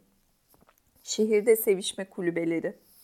Bedensel ihtiyaçlarını ertelemek istemeyen çiftler için şehrin yoğun noktalarında ufak sevişme kulübeleri kurulmalıydı. O zamanlar saçma ama yine de hayatın içinden gelen bu fikre gülmüştüm. Fakat ertesi gece ilk defa benim için Bettina'ya karşı uyarı niteliğinde bir rüya gördüm. Bettina ile yatağımızda yatıyordum ve çoğu zaman olduğu gibi onun cinsel organına yumulmuş haldeydim. Rüyamda organı biraz fazla büyümüş ve sertleşmişti. Bu beni rüyamın içinde de rahatsız ediyordu ama rahatsız edenin ne olduğu sorulsa söyleyemez veya düşünemezdim. Bettina'nın organının önündeki hafif çıkıntının ağzımın içine tam nasıl oturduğuna ve ağzımı birkaç anlığına olsun kapatamadığıma şaşıyordum. Bir ara gözlerimi açınca ağzımı dolduran şeyin Bettina'nın organı değil, sert porselen beyazı emzik, porselen beyazı emzikli bir fincan olduğunu gördüm. Zaten yatakta Bettina ile değil, bir hastanenin diş kenetlenmesi bölümünde yalnız yatıyordum. Çevremdeki doktorlar da bana çaresiz çaresiz bakıyordu. Şimdi Bettina bana doğru geliyor. Beraber dans ediyoruz. Her zaman yaptığımız gibi. Yani bedenlerimizin ön yüzünü birbirimize bastırıp sadece ufak ufak adımlar atıyoruz. Ona neden yakında evleneceği erkek arkadaşıyla gelmediğini sormak istiyor ama merakımı bastırıyorum. Bettina kollarını boynuma doluyor, ben kalçalarını sarıyorum ve sağ elimi kazanın içine sokuyorum. Derken Bettina itiraf ediyor. Arkadaşı onu terk etmiş. Bunu soğuk ve umursamaz bir tavırla söylüyor, yorum eklemeden. Onu ne kadar zamandır tanıyordun diye soruyorum. Üç yıldır diyor Betina. Gitmesinin nedenini söyledi mi? Hayır diyor Betina. Betina ile dans etmek hoş. Şimdi iki kardeş gibi hareket ediyoruz. Başarısızlıkta iki kardeş. Bir zamanlar olduğumuz ve belki de hala olmaya devam ettiğimiz gibi. Benim için de o zamanlar nasıl söyleyeyim fazla sıkı bir bedensel mutluluğun yavaş yavaş tam tersine dönüşmesinin 3 yıl sürdüğü geliyor aklıma. O zamanlar onun beden sıvılarıyla baş edemez olunca istemeye istemeye Betina'dan ayrıldığımı hatırlamayı içimdeki dirence rağmen başarıyorum. Betina'nın erkek arkadaşı da aynı noktada çuvallamışa benziyor ve o da benim gibi bunu ona söyleyememiş. Ben bunu bugün de dile getiremiyorum. Getiremem. Aksine ikimizin de utançlarının bulunduğu sırlar tarihine geçti bu sebep. Artık kendine dair en ufak bir alışverişe bile izin veremez. Mahremiyetin özünün insana belki de düşmanlık beslediği düşüncesi beni yeniden felç ediyor. Mahremiyetin özünün insana belki de düşmanlık beslediği düşüncesi beni yeniden felç ediyor. Ben Betina'nın bedenini de sonunda ondan neden kaçıldığını da bilen biriyim ve bu nedenleri saklamak zorunda olanım. Yoksa utanç ölçülemez boyutlara ulaşır. Nitekim utancın gerçek boyutları bilinse insan dünyası bir hoşgörü hastanesine dönüşürdü ki hayat buna yönelik bir yeteneğe hiç mi hiç sahip değil. Ne kadar güzel yakalamış ve anlatmış. Nitekim utancın gerçek boyutları bilinse insan dünyası bir hoşgörü hastanesine dönüşürdü ki hayat buna yönelik bir yeteneğe hiç mi hiç sahip değil. Blues bitti, sessizce birbirimizden ayrılıyoruz. Betina kadeğini arıyor. Ben bir anda yalnız kalıyorum ama hiç şikayetçi değilim. Panik danışmanı Dr. Oswald'ın bir cümlesi ulaşıyor kulaklarıma. İnsanların sorunları çözülemediği için onlar da sorunlarına sırtlarını dönmelidir. Tıpkı kötü alışkanlıklara karşı yaptıkları gibi. Bu cümleyi saçma, tartılmamış, delice buluyorum ama beni çekiyor da. Göz ucuyla Bettina'nın yeniden biraz önceki genç adamla piste çıktığını görebiliyorum. Ben de Schnellinger Türbin Fabrikası'nın alkol sekreteri Bay Manshot ile yabancılık ve alkol hakkında konuşan panik danışmanına dönüyorum. Manshot'a göre insanlar kendilerini yabancı hissedene kadar içiyor. Hayır diyor Doktor Oswald. İnsanlar kendilerini daha önceden yabancı hissediyor. Sonra kendi kendilerine yabancı olarak tanıdık gelene kadar içiyorlar. Kendi kendilerine yabancı olarak tanıdık gelene kadar içiyorlar. Hayır diyor alkol sekreteri. Yabancılık her durumda kalıcıdır. kalıcıdır. İnsanlar yabancılığa karşı duydukları öfkeye alışmak için içiyor. Kimse öfkenin doğal bir şey olmasına alışamaz. Doğal olan öfke duyulmayan bir hayattır. Anlıyor musunuz? Panik danışmanı susup düşünüyor ve bu sırada bana bakıyor. Alkol sekreteri mutfağa gidip kendine bir şişe bir şişe bira daha alıyor. Çılgınca dans eden Betina'ya bakıyorum.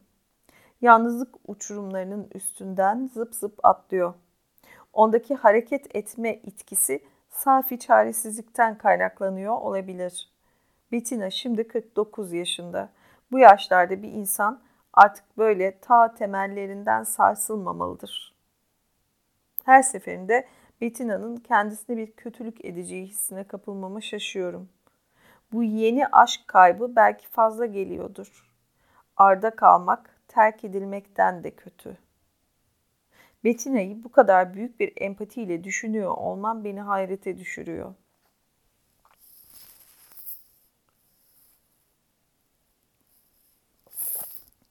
O anda panik danışmanı bana şöyle diyor.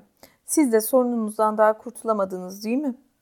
Nasıl kurtulabilirim ki diye cevap veriyorum ihtiyatla. Size bir tavsiyede bulunabilir miyim? Ücretsiz mi? Panik danışmanı gülüyor. Ücret ancak muayenehanemde oluşur diyor. O zaman burada konuşalım daha iyi diyorum. Siz ne o ne de öbür kadından ikisinden de vazgeçmek istemiyorsunuz doğru mu? Aynen öyle diyorum. Eğer sorunu böylece gördüyseniz çözmeye çalışmaktan da vazgeçmelisiniz. Çözmek yerine ne yapayım? Size huzursuzluğunuzu dağıtmanızda yardımcı olabilirim. Nasıl? Size bazı önerilerde bulunabilirim. Tabii birkaç kademeli bir proje söz konusu. Önce kafamda neler olduğunu bir dinleyin. İlk saatim ücretsiz. Peki hala diyorum haftaya uğrarım.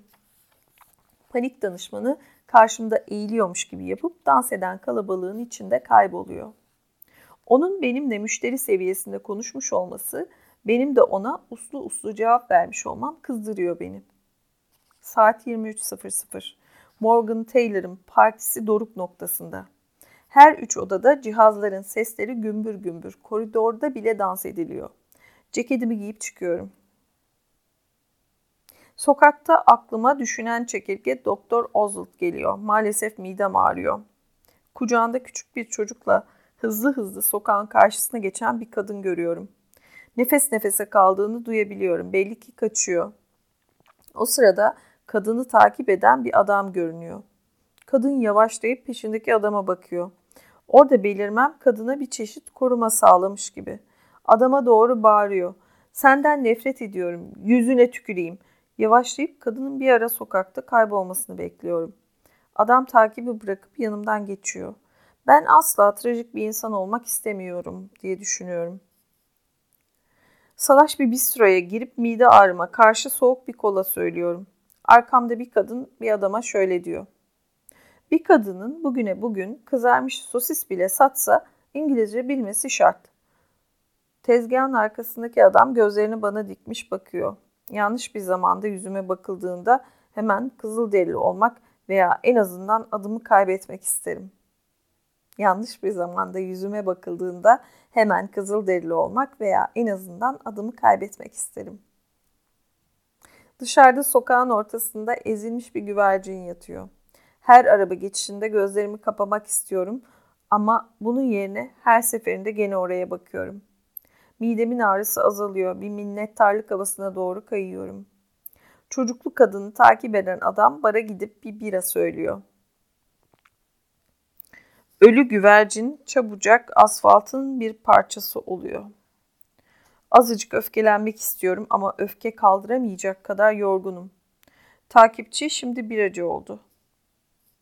Postanenin etrafındaki çim şeritten geçmek istiyorum. Artan kolamı yanıma alıyor, yürürken tekrar tekrar birkaç yudum alıyorum. Yeşil alanda birkaç adam dolanıyor.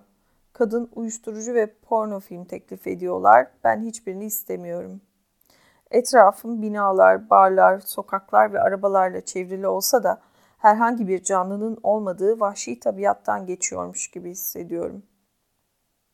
Pencerelerin ardında pek çok şeyin olup bittiğini düşünmek beni biraz heyecanlandırıyor. İnsanlardan odalarına bakmama izin vermelerini dilemek isterdim. Hedefim posta düşmanının bana anlattığı üzere etrafında sıçanların kol gezdiği postanenin uzun duvarı. Bettina'nın niçin tekrar aklıma geldiği belli değil. Sık sık geceleri balkona çıkıp ağlamaya başlardı. Bense odanın dibinde otururdum ürküntü içinde. Bettina bir süre sonra balkona çıkıp onu içeri girmesi için ikna etmemi beklerdi benden. Bir süre tepki vermez, karanlığa karşı ağlamaya devam ederdi. Ben komşularımızdan hangilerinin ağlamayı duyup hangilerinin duymayacağını düşünürdüm. Bettina ancak Bayan Fetzer bir üst katta hemen üzerimizde oturan kadın çoktandır balkonda durmuş ağlamanı dinliyor diye fısıldadığımda benimle birlikte odaya dönerdi. Hemen yarım dakika sonra postanenin duvarı boyunca hoplayarak giden ilk sıçanları görüyorum. Benden başka kimsenin dikkatini çekmeyen bu tatlı hayvanlar hoşuma gidiyor. Az çok aydınlık bir bank buluyor, sıçanların hayhuyunu izliyorum. Belli ki yiyecek arıyorlar. Kuşkucu olmalarına rağmen yakınıma kadar geliyorlar. Hep pusuda yaşar hallerini izlemek bana çok ilginç geliyor. En göze çarpan tarafları burunlarının sürekli titreyişi. Midemin ağrısı geçti. Kola kutumu hayvanların yakınına doğru atıyorum. Kutu yarım metre yuvarlanıp duruyor. Yere biraz kola dökülüyor.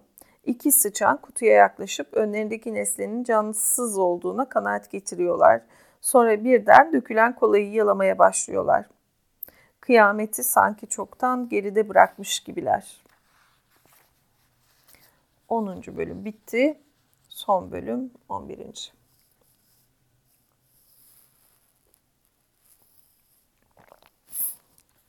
Yıllardır elindeki uzun kıskacı cam konteynerlarının deliklerine sokup satabileceği depozitolu şişeler arayan erken emekli birini görürüm.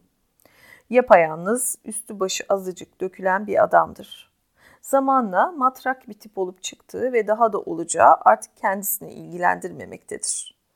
Fazla küçük bir şapka, fazla bol pantolon, fazla bakımsız saç. Tuhaf olan benim bu adama son zamanlarda selam veriyor olmam. Şimdiye kadar yanından geçip giden bir yabancı tarafından neden birdenbire fark edilmeye başladığına dair düşüncelere gark ediyorum adamı. Ben de bilmiyorum, sadece birkaç tahmin yürütebilirim. Biri şu, ben de artık önemli kararlar vermek zorunda olmayan biri olmak isterdim. Sandra dönüyor artık. Treni saat 17.02'de geliyor. Ben gara doğru yoldayım. Sandra'nın çiçeklerinden sadece biri, ismini hala bilmiyorum, bir daha kendine gelemedi. Onun yerine yenisini koymayı düşündüm ama sonra bir kurumuş çiçeğin savunulabilir oranda bir kayıp olduğunu düşündüm. Son zamanlarda bir yaşlı kadına da selam verir oldum. Gençliğinde oyuncu olduğunu söylediğini duymuştum bir keresinde. Şimdi yaz aylarında iş önlüğü ve terlikle dolaşıyor. Mahallenin ağaçlarına papağanlar yuvalanıyor. Bunlar başında kırmızı çizgiler olan yeşil tüylü toparlak kuşlar. Sürü halinde ağaçlardan havalandıklarında sokaktaki insanlar kala kalıyor, bağırıyorlar. İnanılır gibi değil, akıl alır bir şey değil, olur şey değil. İnsanların hayatı tuhaf bulması için bir papağan sürüsü gerekiyormuş. Biraz huzursuzum. Sandra'nın daha garda teklifini düşünüp düşünmediğimi sormasından korkuyorum. Sesi biraz zorlama bir neşeyle çıkacaktır. Çünkü şimdiye kadarki çekingenliğimi kararımla birlikte nihayet ortadan kaybolması gereken gülünç bir tiyatro olarak görecektir. Oysa ben Sandra'nın teklifini ağzıma bile alamam. Onun bunu çok ciddi söylemediğini ve belki de unutmuş olduğunu ummadan edemiyorum.'' Vitrinlerinde sprey boyayla iki kere icra satışı yazılı büyük bir mağaza görüyorum. Satılan bahçe lambaları, lastik ayakkabılar, espresso makineleri, motosiklet kaskları, alüminyum sandalyeler, yüksek basınçlı temizleyiciler, elektrikli süpürgeler. Çok indirilmiş fiyatların bile malları daha cazip hale getirme işine şaşıyorum.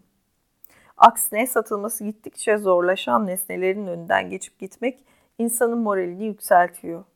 İçimdeki o huzursuzluk bile kendisini bu gereksiz lastik ayakkabılarla espresso makinelerinin önünden geçirdiğim için azalıyor. Şehirler arası tren gara tam zamanında giriyor. Sandra inen ilk yolcular arasında.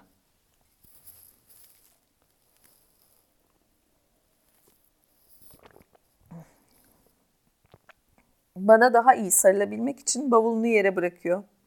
Görünen o ki acelesi var. Ne iyi döndüm artık diyor. Aklıma hem canlı hem basit hem tumturaklı olmayan bir selam sözü gelmiyor. Hemen bir şeyler yemem, bir kadehte köpüklü şarap içmem lazım diyor Sandra. Kan şekerim dibe vurdu. Bavulunu alıyor ve Bahnhofstrasse'de büyük bir bar var diyorum. İyi diyor Sandra ve koluma giriyor. Yavaş ve oflayarak yürüyor yanımda. Bar gürültülü ve kalabalık. Bütün duvarlarda televizyonlar, müzik otomatları ve oyun makineleri var. Benim için bir bagetle bir kadeh prosecco söyler misin diyor Sandra. Benim hemen tuvalete gitmem lazım. Çenesini öne uzatmış, omuzlarını kısmış, kalabalıkla baş etmeye çalışan tek bir garson var. Boks maçı gösterilen bir televizyonun tam altında duruyorum. Başımın hemen üzerinden televizyona bakan insanları seyrediyorum.'' Sandra geliyor. Sipariş verdin mi diye soruyor. Garson bizi daha fark etmedi bile diyorum. Hay Allah diyor Sandra. Şimdi devrileceğim şuraya. Buradan çıksak daha iyi olmaz mı diye soruyorum. Çok halsiz kaldım diyor Sandra. Sonra kız kardeşine kızıyor. Yanında bir gün daha kalmaya katlanamazdım. Çok garip biri olmuş. Aynı annem gibi. Çok şaşırdım. Durup durup yüzüne baktım ve şöyle düşündüm. Karşımda bizim o korkunç annemiz oturuyor. Bu odadan hemen çıkmam şart. Annemin alışkanlıklarını bile almış. Mesela masaya birkaç kat örtü seriyor. Üstü çok yumuşak olduğundan bardağını bile koyamıyorsun. Evde annem ne diye böyle kat kat masa örtüsü sererdi anlamazdık. Neden şimdi o da aynısını yapıyor? Kafam biraz karışık ama kendimi yarım saat öncesine kıyasla daha iyi hissediyorum. Sandra evlilik teklifini sanki unutmuş gibi konuşuyor. Garson bize yaklaşıyor ama sipariş alıp almayacağı belli değil. Şaşılacak bir şey yok adamın kardeşimden kaçmış olmasında diyor Sandra. Garson yan masada duran bir şarap kadehine çarpıyor, kadeh devriliyor, şarap pantolonuma dökülüyor. Garson özür dileyip yoluna devam ediyor. Sandra burnunu çekip konuşmaya devam ediyor. Kardeşim kendi bokunun kokusuna katlanamıyor. Klozette otururken kısa kısa aralıklarla durmadan sifonu çekiyor çünkü en ufak kokuya bile tahammülü yok. Ama iki haftada bir koştura koştura diskoya gidiyor. 36 yaşında. Bir keresinde ben de onunla gittim. Korkunçtu. Tanrım her şey ne kadar garip diyor Sandra. Pantolonundaki alkol kuruyor. Gülüyoruz. Garson bir karışık salatayla görünüyor ve sipariş eden müşteriye bakınıyor. Salatayı bana verin diyor Sandra. Garson Sandra'nın sözünü dinliyor. Kaza için tekrar özür diliyor ve salata için para vermeyeceğimizi ekliyor. Bana hemen bir prosecco getirin diyor Sandra. O zaman her şeyi unutmuş oluruz. Hemen diyor garson. Bu sefer sözünde duruyor. İki dakika sonra bize iki kadeh prosecco getiriyor. Sandra salatasına yumuluyor ve kadehini bitiriyor. Tepemizdeki televizyonda gösterilen boks maçı nakatla bitiyor. Cihazın içindeki seyirciler coşkulu çığlıklar atarken mekandaki seyirciler sessizce başlarını çeviriyorlar. İnsanlarda bir yenilik yok. Hepsi dünden arta kalmış gibi görünmekte. Dünden arta kalmak. Bu hayatta dünden arta kalmamak lazım. Dünden arta kalmak, dünden arta kalmak. Sandra salatayı bitirip yan masada kalmış iki dilim ekmeği uzanıyor. Pantolonunu evde makineye atayım mı diye soruyor. Gerek yok diye cevap veriyorum. Sadece birkaç ufak leke kaldı. Sandra gülüyor. Kendime geldim çok şükür diyor. Benim prosecco'mu da içebilirsin. İster misin? Yarısını diyor Sandra ve kadehimi alıyor. Bu gece bende kalır mısın diye soruyor. İster misin? Evet diyorum. Sandra boş salata kasesini ileriye itiyor. Kalkıp çıkışa doğru gidiyoruz. Tezgaha ceketinde nakışla atletik department yazılı şişman bir adam yaslanmış. Komik değil bu, sadece öyle görünüyor. Yolda bir şişe bordo şarabı, biraz zeytin, biraz peynir, ufak bir salam, yarım kilo tereyağı, bir ekmek alıyoruz. Sandra nehir kıyısına yakın bir yerde gün batımını daha iyi görebilmek için duruyor.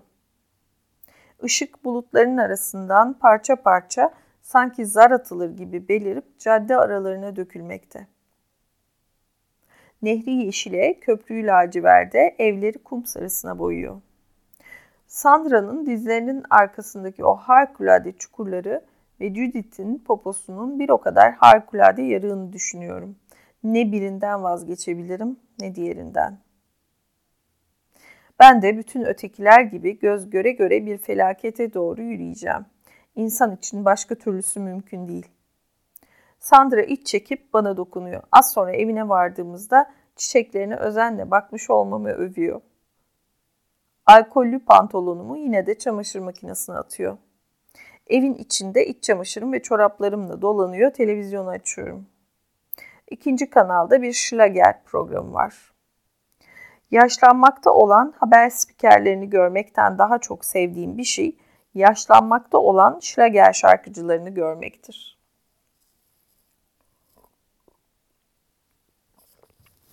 Beyaz saçlı Roger Whittaker şarkı söyleyerek sol taraftan ekrana giriyor.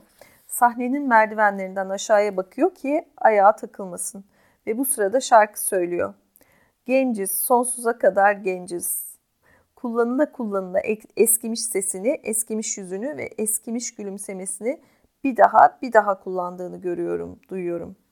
Kendi çöküşünü belki de farkında olmadan kabullenmiş olduğu için ona biraz hayranlık duyuyorum.'' Ara sıra Sandra'nın bavulunu boşaltışına, içindeki çamaşır içindekileri çamaşır makinesine atışına bakıyorum. Haftaya yine resim kursum var, sevinçliyim diyor. Ona bir kadeh kırmızı şarap veriyorum. Bir kez daha kız kardeşine kızıyor. Saat 9.30'a doğru yatağa giriyoruz. Sandra'nın rahat iç çamaşırıyla yeniden karşılaşmak beni keyiflendiriyor ama belli etmiyorum. Sarılıp yarı karanlıkta kendime çekiyorum ve bu sırada biraz yabancılıyorum onu. Cinselliğin sonsuz tekrarı içimde, kendimde hiç hoşlanmadığım ama yine de gözlem altında tutmam gereken belli bir amcalık duygusu uyandırıyor. Amcalık duygusu. Azıcık yaşlı bir Schlager şarkıcısı gibi hissediyorum kendimi. Kendi klişelerimi görüyor, işitiyorum ve onlardan kaçamıyorum. Sandra'nın yatağında uzanmış konuştukça konuşuyor. Elimi geceliğinin altına sokuyorum ve kendi canlanışıma karşı sessiz sedasız bir yenilgiye uğruyorum. Zaten yatakta olduğum için yavaş yavaş nasıl dibe battığımı kimse göremez. Sandra içimdeki yarılışın herhalde farkında değil ki, olmasın da zaten. Uzun zamandır neye alışkınsa onun olmasını ister. Sandra uzun zamandır neye alışkınsa onun olmasını ister. Beni rahatsız eden aşırı olağanlık onun için büyük ciddiyet işaretidir. Bunun için çamaşır makinesinin mutfaktan bize kadar ulaşan sesi onu rahatsız etmiyor. Ayağa kalkıp yatak odasının kapısını kapatmıyorum ki Sandra'yı beni engelleyen bir şeyler olduğundan haberdar etmeyeyim. Bunun yerine çamaşır makinesinin ileri geri dönen tamburunun homurtusunda birazdan kendimizi ellerine bırakacağımız sevişmenin sesiyle incitici bir benzerlik yakalıyorum. Sandra'ya üstten bakıyorum ve bana meydan okuyan çıplaklığından duygulanıyorum. Sık sık olduğu gibi daha katlanılır bir hakikati bilen tek kişinin ben olduğum duygusu beni felç ediyor. Ne yazık ki aşırı hassasiyetimi fark edip gülünç bulan kimse yok. Bir anda ve ilk defa şu düşünce beni mutlu ediyor. Senin sorunun iki kadın değil, cinsellik değil, sadece kendi kafanın delilikleri. Bu aydınlanmanın peşinden serbest kalan suçluluk duygusu beni yeniden alçak gönüllü ve duyarlı kılıyor.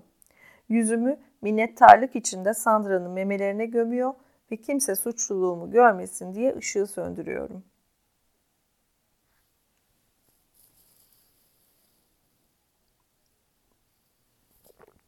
İki gün sonra sabah 11'de panik danışmanı Dr. Oswald ile ilk terapi seansım var. O biraz canlı ve fazla konuşuyor. En azından başlarda. Söylediklerine neredeyse hiç inanmıyorum. Onun benim gibi konuşarak geçinebilen şu şüpheli karakterlerden biri olduğunu düşünüyorum. Dediklerine dikkatimi vermeden baş sağlıyorum ve bu sırada sıcak günlerde bile üstlerine kalın şeyler giyen korkak emeklileri izliyorum. Yazın bitmekte olduğunu gördüğümden içimi hafif bir melankoli kaplıyor. Bugünlerde kırlangıçlar güneye doğru uzun yolculuklarına başladı. O güzel uçuşmaları bir günden diğerine kayboluverdi. Temmuz'un sonu ve kıştan korkuyorum şimdiden. Yine kar yağacak. Kar mantoma, atkıma, kasketime ve hatta yüzüme düşüp kalacak ve ben yine üstümde kalan kar bana mutluluk mu veriyor yoksa dehşet mi bilemeyeceğim.'' Yaşamak bu kadar zor olmamalı. Ah, üstüme ağırlık, ağırlık, ağırlık, ağırlık tonlarca geldi adamın hayatta melankolisi.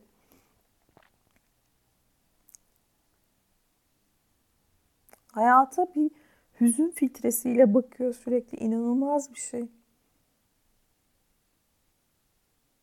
Ve duygularını bilemiyor. Yani kendi duygularından bir haber. Kar bana mutluluk mu veriyor yoksa dehşet mi veriyor? Hep bir ikircikli duygusunu bilmiyor değil, belki de hep ikilemde, hep kararsız, hep bir arada derede geçen bir hayat. Enteresan. Devam. Altı katlı bir binanın giriş kapısında duruyoruz. Bu binanın çatısında bulunmak da terapime dahil. Düz bir çatı. Buradan bütün şehrin olağan dışı bir panoraması görülüyor. Dağlara varıncaya kadar. Lütfen beni takip edin. Doktor Oswald kapıyı açıyor. Asansör bizi 5. 6. kata çıkarıyor. Oradan da çatı kapısına bir merdiven var. Sonra bir çocuk bahçesi büyüklüğündeki biraz rüzgarlı, güneşten ısınmış çatıda duruyoruz. Bir bacanın yanında üzerinde iki yastık bulunan bir bank var. Belli ki Doktor Oswald buraya başka müşterileriyle de gelmiş. Bunun farkına varmam bana güven veriyor mu vermiyor mu bilmiyorum. Oturuyoruz. Doktor Oswald hala konuşuyor ama önceki kadar çok değil. Önemli olan olağan düşünceleri kaybetmek veya bambaşka düşüncelere varmaktır diyor panik danışmanı ve bana dürbününü uzatıyor. Önce hiçbir sonuç alamıyorum. Dürbünle bir huzur evinin terasını görüyorum. Beyaz önlüklü iki adam tekerlekli sandalyedeki birkaç hastayı hava almaları için çıkarıp bırakıyor. Hastaların ağızları açık, parmakları pençe gibi açılmış ve gövdelerinden öteye uzatılmış. Hastaların gözleri kapalı, bedenleri hareketsiz. Yanlış görmüyorsam zavallı ihtiyarlar kimsenin dikkate almadığı bazı sesler çıkarıyor. Kötü bir şakaya mı kandım? Dürbünü başka yöne çeviriyorum ve nehrin öbür tarafında birkaç atölye, fabrika, ayrıca depolar ve nakliye ambarları görüyorum. Bir yatak fabrikasının avlusunda koltukların ve çift kişilik yatakların yüklendiği uzun trailerler duruyor. Bir villanın bahçesinde taze, siyah köstebek tepecikleri görüyorum. Sanki köstebekler tepeciklerini bahçenin kenarında yaparlarsa kimsenin basıp bozmayacağını biliyorlarmış gibi. Bir süre sonra hiçbir şey düşünmez oluyorum. İzlemek, dinlemek, nefes almak, bitkinleşmekle yetiniyorum. Bu muydu hepsi? Size özel bir biçimde hitap eden bir görüntü veya bir nesne arayın diyor Doktor Oswald.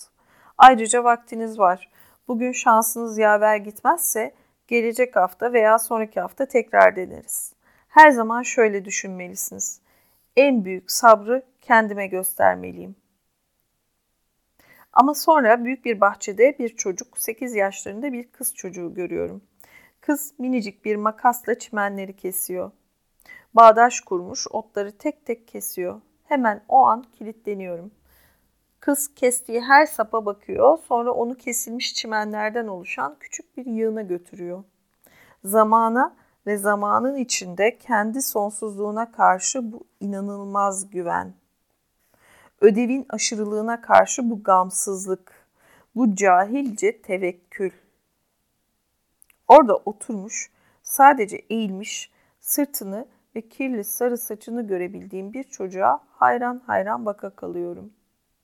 Kızın yeni kestiği otu eklemek için her seferinde koşa koşa tepeciğine gitmesini, sonra tekrar nasıl söyleyeyim o dünya güven merkezine geri dönmesini izliyorum.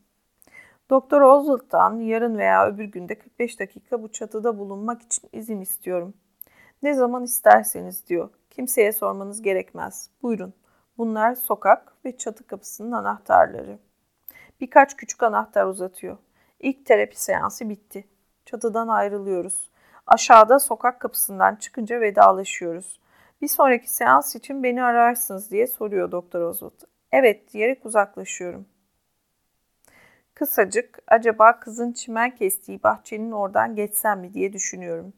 Ama tablolara yakından bakmak bir şey getirmez. Ani bir hayranlıktan huzurlu bir edimsizliğe kaymak kadar duygulandırıcı bir şey yoktur.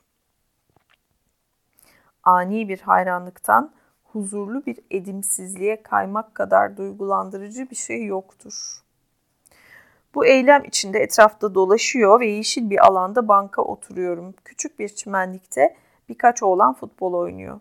Okul çantalarını kale için işaret olarak yerleştirmişler. Herhalde okulu asmışlar. Onlara da hayranlık duyuyorum. Ben neden okulu hiç asmadım?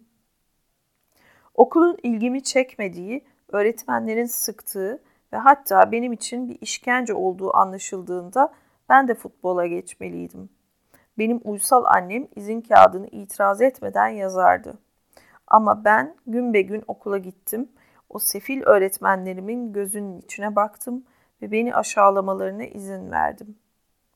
Ya okulu asamayacak kadar ciddiydim ya da ki bu daha da kötü yeterince hayal gücüm yoktu.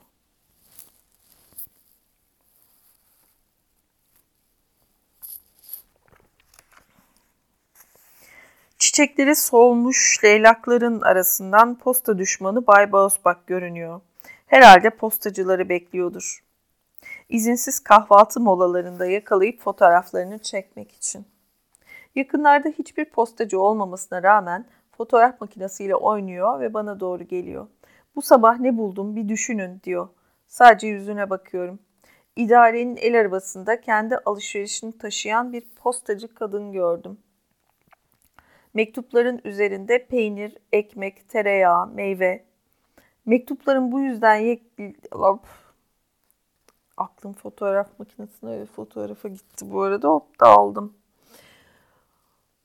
İnsan beyni ne kadar eğlenceli. Kitabı okurken paralelde bu şimdi fotoğraf makinesi deyince ben yarın sabah fotoğraf makinemi alayım, yürüyüşe çıkayım diye düşündüm. Bu arada da oradan oraya zihin atladı. Fotoğraf makinemin acaba işte pilinin şarjı var mı? Akşamdan pilini şarj edeyim vesaire diye düşünürken hop koptum kitaptan. Geri dönüyorum. İdarenin el arabasında kendi alışverişini taşıyan bir postacı kadın gördüm. Mektupların üzerinde peynir, ekmek, tereyağı, meyve. Mektupların bu yüzden lekelendiğini net bir şekilde gördüm. Buna ne dersiniz? Onu sakinleştirmeye çalışıyor ama başaramıyorum. Ayağa kalkıp onunla birlikte yeşil alandan çıkıyorum. Belki bunun ona faydası olur ama olmuyor. Kirlenmiş mektupların fotoğrafını hop, kirlenmiş mektupların fotoğrafını çekmeyi başardım diyor bu arada biraz heyecanlı. İlk defa posta düşmanı acaba delirmiş mi diye düşünüyorum. Cümlelerimin artık ona ulaşmadığını fark ediyorum. İstediğimi söyleyebilirim o benim dışarıdan giremeyeceğim katılaşmış bir çılgınlık dünyasında yaşıyor. Friedenplatz'ta sol elini kaldırıp Richard Wagner sokağına sapıyor. Alışkanlığım olmasa da ben de elimi kaldırıp Bay Bausbach'ın ardından sallıyorum. Sanki onunla sonsuza dek vedalaşıyormuşum da o bunu fark etmiyormuş gibi. Eve dönüş yolunda posta düşmanı yakında bir akıl hastanesine kaldırılırsa bunun umurumda olmayacağını itiraf ediyorum kendime. Sanki dünyanın belli parçaları karşımda bir fısıldaşmaya dalmış da bu beni artık ilgilendirmiyor. Evet, hatta bu fısıldaşmanın sanki beni bugüne kadar hiç ilgilendirmemiş olduğunu bile nihayet itiraf edebilirim kendime karşı. Ama o zaman hangi kadınla birlikte yaşamak istediğime dair soruyla kendime neden bu kadar eziyet ediyorum? Galiba sadece geriye çekilişimi en azından bir insanın iyi bulup benimle paylaşmasını istiyorum. Bunun için Judith'in akşam arayıp beraber sinemaya gitmek ister misin diye sorması işime geliyor. Johann Sebastian Bach hakkında bir film diyor Judith. Belki film kötüdür ama ben yine de görmek istiyorum. İstediğin yere gidebilirsin diyorum. Ben de gelirim. Judith gülüyor. Karanlık bir sinemada bir buçuk saat kokunu içime çekmek istiyorum diyorum. O akşam haberini ancak ertesi gün alacağım bir kaza oluyor. Sandra beni Judith'le görmüş. Hop geldik dananın kuyruğunu koptuğu yer. Allah'ım nasıl mutluyum nasıl mutluyum. Bir kadın olarak tabii ki bu, bu ana kadar tuttum tuttum. Oley çok mutluyum.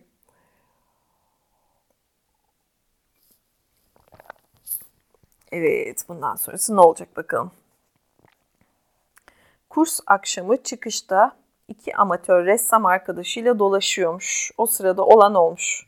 Sandra'nın yalnız gezmiyor olması benim talihim. Yoksa beni gördüğü anda derdest eder Sandra'nın ifadesi ve açıklama isterdi. Benden hesap sorulunca uzun süre düşünemiyorum ve şu açıklamayı yapıyorum. Benimle gördüğün kadın İsviçre'deki son seminerimden bir katılımcı. İnanamıyorum. Tavşan boku tabii ki ne yapacaktı?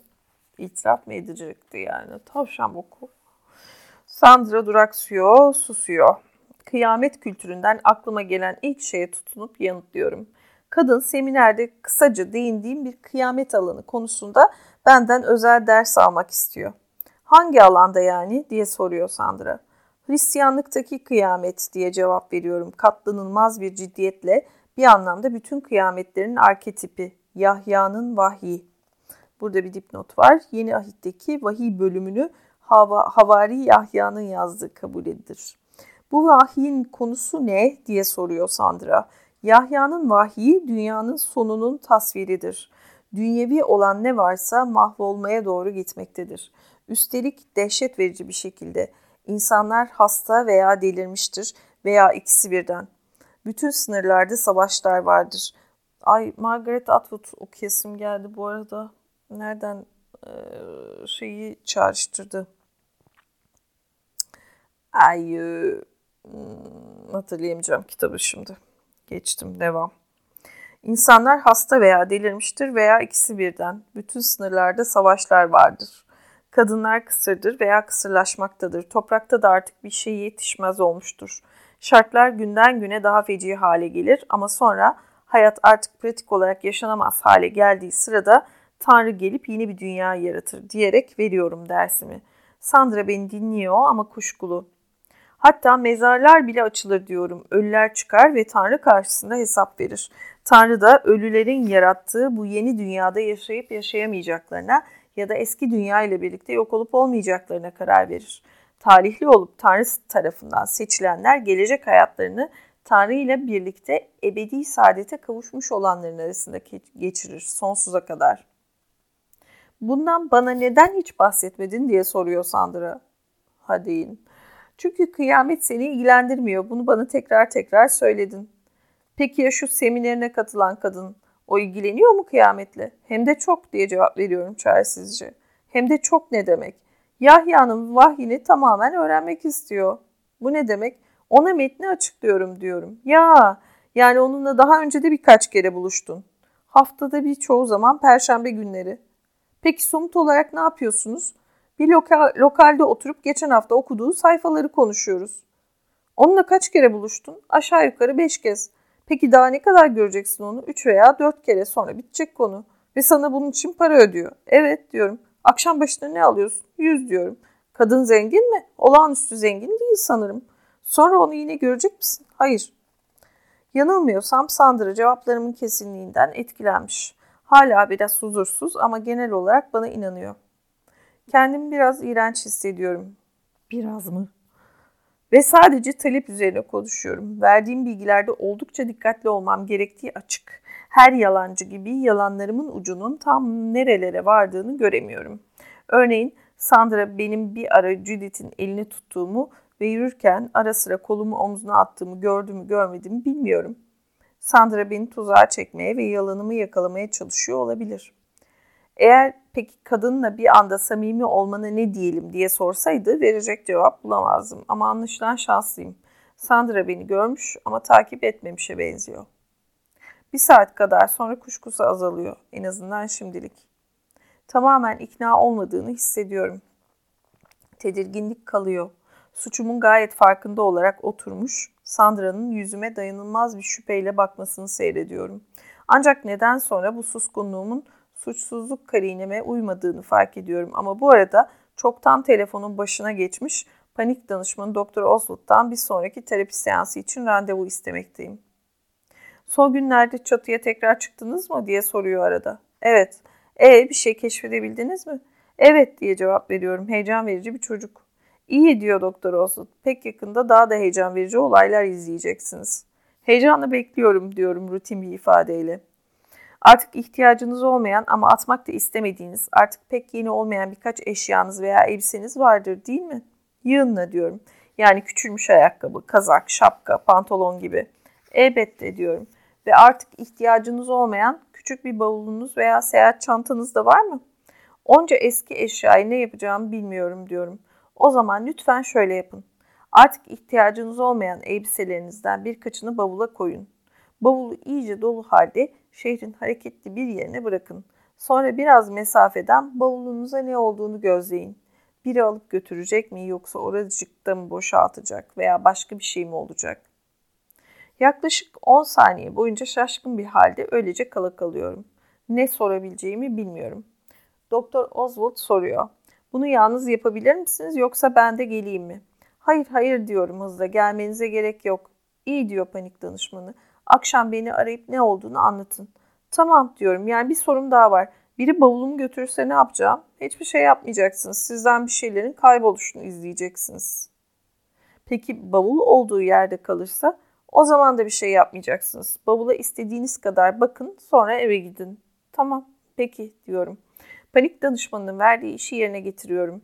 Yatak odamdaki dolapta bir zamanlar Bettina'nın hediye ettiği tekerlekli bir bond çanta duruyor. Çok şükür yönetici olmadığım için çanta neredeyse yeni gibi. Gerçi biraz modası geçmiş. Dolabın bir üst bölmesinde hala kuru temizlemecinin plastik poşetleri içinde tertemiz gömlekler duruyor. Bunlardan ikisini çantaya koyuyorum. Ayrıca neredeyse hiç kullanılmamış bir çift yazlık mokasen. Bir de fazla zevksiz bulduğum için sadece bir veya iki kere giydiğim bej rengi hafif bir yazlık ceket. Üç çift beyaz spor çorabı da aynı şekilde zevksizlik bahanesiyle çantayı boyluyor. İki yün kaşkolda sokuşturunca dolmuş oluyor çanta. Friedensplatz'a bırakacağım. Meydana çınarlar dikilmiş.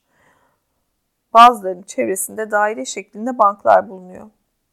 Burada dinlenmek isteyenler ve belki ufak bir talih uman muhtaç insanlar oturur her gün. Az sonra evden çıkıyorum. Sıcağa rağmen dışarıda çok insan var. Yolda ben olsam başkasının çantasını alıp götürür müydüm diye düşünüyorum. Herhalde yapmazdım. bir cüzdan hariç bugüne kadar asla bir şey çalmadım. O sıra durumum kötüydü ve başka çarem yoktu. Friedensplatz'ta bir kuş satıcısı duruyor. Yaşlıca bir adam, yere dikey olarak oturttuğu, üzerine kafesler asılı, tekerlekli bir levhayla şehrin içinde turluyor ve süs kuşları satıyor. En başta muhabbet kuşu, bülbül, ispinoz ve küçük papağanlar. Kuş satıcısı biraz pejmürde bir halde, kafesleri de pek bakımlı değil artık. Bazen arsız birkaç güvercin gelip kafesleri tutunuyor ve gagalarını süs kuşlarının yemlerine ulaşmak için parmaklıkların arasına sokuyorlar. Kuş satıcısı güvercinleri kovmuyor. İlk bulduğum banka azıcık oturuyor. Çantamı yanımda yere koyuyor. Biraz etrafa bakınıp oradan kayboluyorum. Sanırım beni izleyen olmadı. Çantamdan yaklaşık 40 metre ötede bir evin duvarına yaslanıp olacakları izliyorum. Çantamın da içindekilerin de eksiğini çektiğim yok. İçimde hafif bir kıpırtı hissediyorum. Bir yerlerim çekiliyor gibi ama o kadar. Olsa olsa diyebilirim ki genel gündelik huzursuzluğum çantayı bıraktığımdan beri bir gıdım azaldı. Bir ıtriyat mağazasının yanında mağaza sahibinin dışarıya büyük bir sepet içinde bıraktığı özel indirimli banyo liflerinin yanında bekliyorum. Bütün banyo lifleri birbirine benziyor. Boyları hep aynı. Renkleri kırık beyaz ile vanilya sarısı arasında. Yani sabun rengi gibi. Üstlerine kısa zaman içinde kötü bir kullanılmışlık kokusu sinecek. Lifin ağzına sol veya sağ taraftan takılmış birer ilmikleri var. O da birkaç hafta sonra kopacağından lif küvetin kenarına konacak ve orada iğrenç bir manzara oluşturacak. Çocukluğumda bu havlu lifler yüzünden yaşadığım incinmelere dair bir tirat okuyabilirim ama neme lazım. Akülü tekerlekli sandalyesiyle dolaşan bir engelli çöp kutusunun başına geliyor ve orada durup cep telefonuyla konuşuyor. Üç motosikletli bir çınarın altında duruyor. Kasklarını çıkarıp dondurma alıyor. İki karga kocaman çöp sepetlerine doğru inişe geçiyor. Engelli adam cep telefonunu tekrar cebine sokup aracının vızıltısıyla beraber yoluna devam ediyor. Bir karga gagasında bir parça sosis kalıntısıyla çöp sepetinden yükseliyor. Hemen kısa bir süre içinde bütün insanların bitkin olduğu görülebiliyor, istisnasız hepsi. Bitkinliklerini göstermemek için sarf ettikleri çabayla dünyaya belli bir şevk geliyor. Beraberinde bağışlayıcı ve saadet veren bir şevk. Sadece çok az insanın, örneğin garsonların bitkinliklerini açıkça göstermesine izin var. Derken orta yaşlarda aşırı bitkin bir adam banka terk edilmiş çantanın hemen yakınına oturuyor. Pantolonunun sağ paçası çantanın sağ tarafına dokunuyor. Bu jestin amacı çok belli. Herkes onu çantanın sahibi sansın. Daha şu anda bile çantanın bana ait olduğunu ispatlayamam artık. Adam etrafına bakınışıyla gösterdiği üzere ufak bir hırsızlık tasarlamakta. Çantayı hafifçe kaldırıyor, içinin boş olmadığını anladı şimdi. Bir ikilem içinde olduğunu sanıyorum. Harika.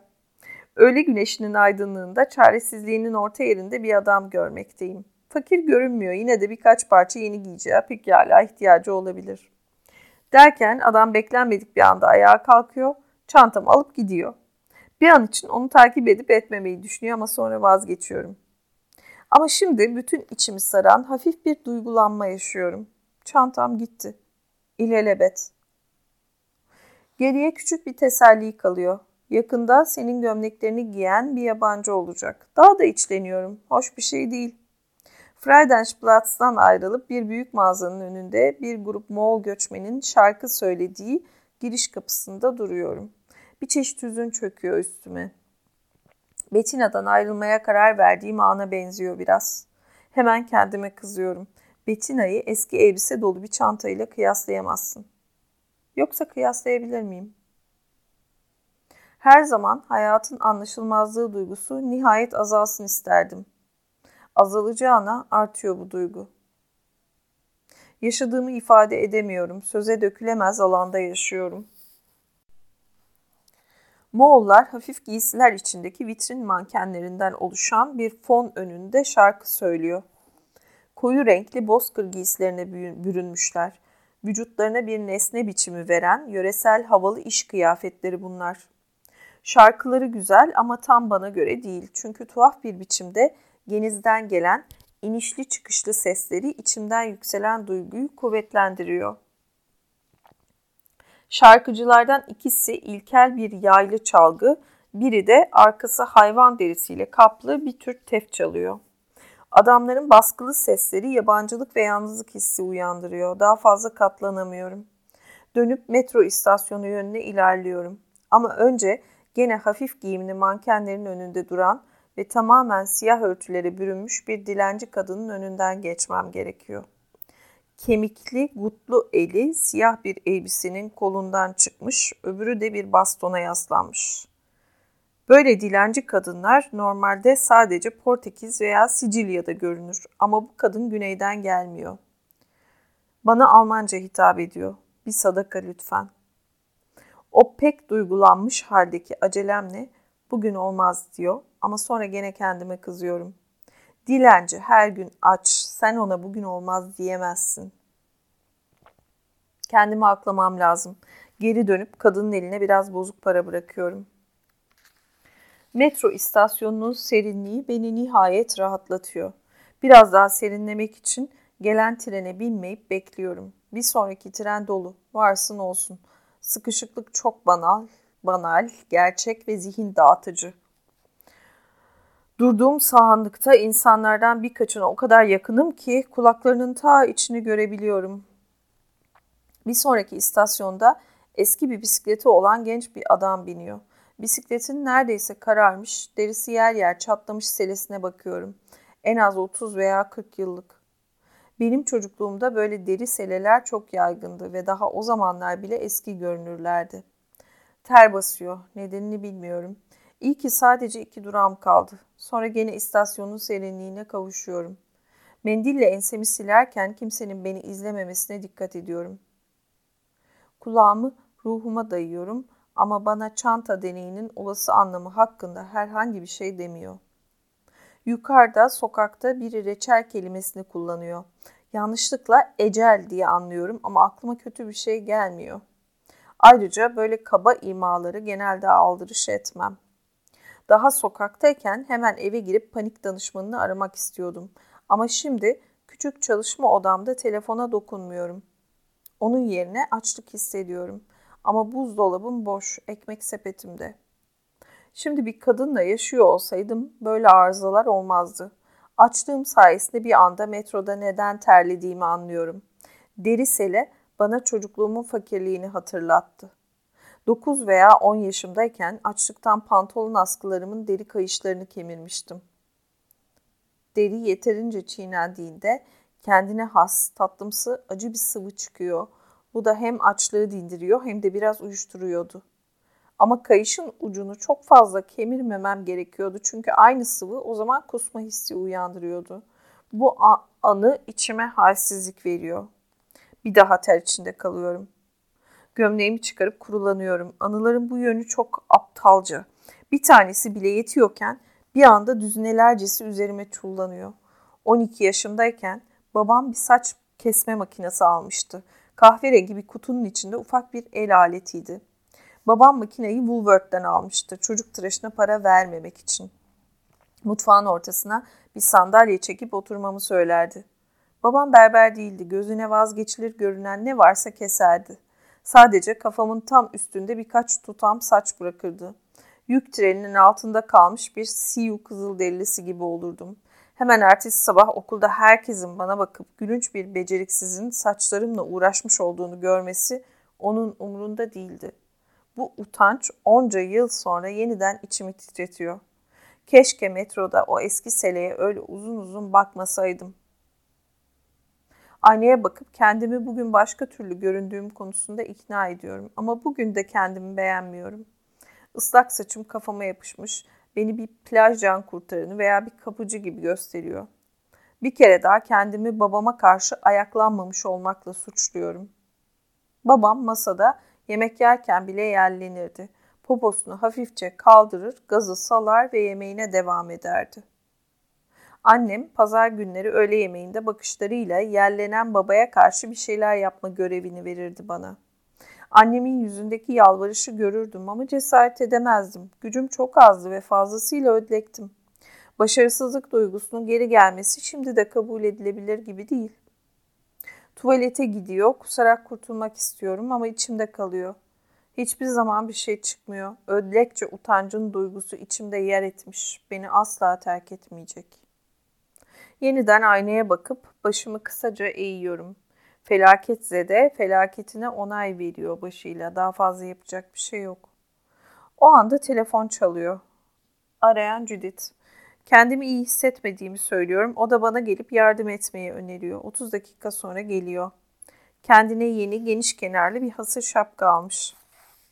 Şapkanın sol tarafında koyu kırmızı iki cam kiraz ve mavi bir bant takılı. Judith çok güzel. Gözlerimi ondan alamıyorum. Şapkası ile birlikte evin içine yaz mevsimi doluyor.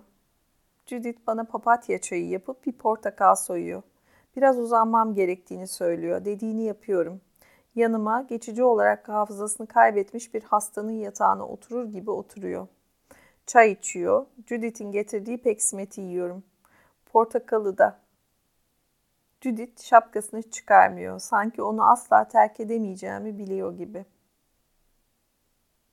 Ertesi gün öğleden önce Doktor Oswald arıyor ve çanta işinin nasıl geçtiğini anlatıyorum. Doğruya sadık kalarak biraz duygulanmış olduğumu da itiraf ediyorum. O kadar mı diye soruyor. O kadar diyorum. Aklınıza bir şey gelmedi mi bir fikir, herhangi bir şey? Hayır, maalesef hiçbir şey. Bir açıklamaya girişmesini bekliyorum ama bir şey söylemiyor. Bu deneyin neye yaradığını söylemeyecek misiniz diye soruyorum sonra. Henüz değil diyor Doktor Oswald. Daha sonra. Peki şimdi ne olacak? Eminim bir eski bavulunuz ve birkaç eski eşyanız daha vardır. Var. O zaman lütfen bavul deneyini tekrarlayın. Bir sessizlik oluyor. Sonra Doktor Oswald bozuyor sessizliği. Çekincelerinizi hissedebiliyorum. Ben pratik hayata yönelik biriyim diyorum.'' Onun için terapinize karşı hissettiğim çekincelerimi dile getirmezsem kendimi sahtekar hissederim. Sizi çok iyi anlıyorum diyor panik danışmanı. Zaten sizi boş yere meraklara salmayacağım. Şöyle anlaşabilir miyiz? Siz lütfen bavul gezisini tekrar edin. Ben de sonra daha konuşkan davranayım. Pekala diyorum. Gerçekten eski bir bavulum daha var. Annemin bavulu. Yaklaşık 30 yıldır sürekli oradan oraya taşır dururum. Bavulu dolaptan indirip üzerine eğiliyorum. Tıpkı eskiden annemin üzerine eğildiğim gibi. Bavuldan az da olsa anne kokusu geliyor daha. İki çift ayakkabı, iki adet oldukça iyi durumda artık dar gelen pantolon, bir tek ceket o da fazla dar, bir kışlık ceket, dört gömlek ve iki kazak yerleştiriyorum. Öğlene doğru apartman tamamen sessiz rahatsız edici bir sessizlik, biraz da huzursuzluk içinde metro istasyonuna ulaşıyorum. Gene Friedenplatz'a gidiyorum. Özellikle benim gibi fakirlik ve açlık korkularının hiçbir zaman terk etmediği birinin şimdi bavul bavul elbise atması biraz tuhaf. Bir önceki sefer olduğu gibi bavulu bırakıyor, sonra kendime bir binanın duvarı dibinde bir yer arıyorum. Bir balıkçıyla bir gelinlikçi dükkanı arasında bir yerde duruyorum. Dükkanların kapıları açık. Soldan balık kokusu, sağdan kullanılmamış gelin çamaşırlarının yumuşak raihası geliyor. Kadınların erkeklerin aşklarını icra ettikten sonra biraz balık kokması hep hoşuma gitmiştir. Üstelik adam da kadın da bu kokunun erkeğin menisinden mi, kadının salgısından mı geldiğini pek bilmez. Aşk işinde pis bir insanlık kokusunun oluşması ama bunu sonra kimsenin üstüne almaması gülünç derecede tuhaf değil mi? Çocuklar geçiyor, balık kokusuna karşı duydukları tiksintiyi açık seçik gösteriyorlar. Küçük kızlar gelinliklere bakıp kıkırdıyor. Sadece önümden geçip giden köpekler kayıtsız, hiçbir şeye öfkelenmiyorlar. Derken bavulumla ilgilenen bir adam görüyorum. 40 yaşlarında ve sırtında bir spor çantası taşıyor. Tahminimce bavulu hemen alıp götürecek. Ama yanılmışım. Adam bavulu bankın üzerine koyup açıyor. Hızlı hareketlerle içeriğini inceliyor. Dört gömlekle pantolonları kenara ayırıyor. Kazaklarla kışlık ceket ilgisini çekmiyor anlaşılan. Öbür ceketi çırpıp üzerine giyiyor. Çırpıp. Ha çırpmak. Tozunu silkeliyor yani. Öbür ceketi çırpıp üzerine giyiyor. Afallıyorum. Kendi ceketimin içinde bir yabancı. Bir şey artık senin olmayınca böyle görünüyormuş. Ceketime bakıyor ve ondan vazgeçiyorum. Ceketime bakıyor ve ondan vazgeçiyorum. Biraz keyifliyim veya çaresiz ya da şaşkın. Adam spor çantasından düzgün katlanmış iki poşet çıkarıp açıyor. Poşetlerden birine iki pantolonu, öbürüne dört gömleği yerleştiriyor. Sonra bavulu kapatıp gene yere bırakıyor. Yabancı gidiyor. Elimde değil, bir süre arkasından gidiyorum. Birkaç kez kendi kendime şu cümleyi fısıldıyorum. Şurada biri senin ceketinle dolaşıyor. İlk olarak aklıma şu düşünce geliyor. Bavul deneyinin amacı dikkatimi kendi yok oluşuma mı çekmek? Bu mesajın basitliğinden irkiliyorum. Yoksa Doktor Oswald benimle dalga mı geçiyor? Yanımda bir kadın iki kolunu da havaya kaldırıp koltuk altında ter var mı diye bakıyor. İki genç çalışan fazla gürültülü kahkahalar atıyor. Birinin kahkahası öksürüğe dönüşüyor, diğeri susuyor. Yabancıyı takip etme isteğim geçiyor. Yarım dakika olduğum yerde durup ceketimin insanların arasında batışını, gömülüşünü, kayboluşunu izliyorum. Bir dakika boyunca hayatın benden ne istediğini bilmiyorum. Yoksa yine ayan beyan bir şeyi kavrayamaz hale mi geldim? Bir şeylere karşı bir sıla hasreti çekiyorum. Bir bistroya girip bir porsiyon bolognese soslu spagetti söylüyorum. Küçük bir radyodan Gustav Mahler'in Sevgilimin Düğününde şarkısı geliyor. Daha dün Sandra'yı veya Judith'i terk edeceğim diye düşünürken şimdi terk edilen ben imişim gibi hissediyorum. Anoreksi hastası bir garson kadın ayakta dikildiğim masaya spagettimi getiriyor. Dışarıda hafif bir yaz yağmuru yağıyor. Spagettinin kokusu güzel, tadı da harika. Pejmürde görünümlü bir adam kafeye girip önce garsondan sonra da müşterilerden para dileniyor. Herkes geri çeviriyor adamı. İnsanlar ne söylediğini dinlemiyor bile. Ne kadar çok şey e, dilenci, homeless, evsiz insanlardan bahsediyor. Hep sokakta gördüğü, hep ara ara bir evsiz, bir dilenci birileri var. Ben o aptalca sıla hasretimi unutmak istediğimden birinin bıraktığı bir gazeteye uzanıyor, tabağımın yanına koyuyorum. Adam bana geliyor, ne yapacağımı bilmediğim için biraz titriyorum.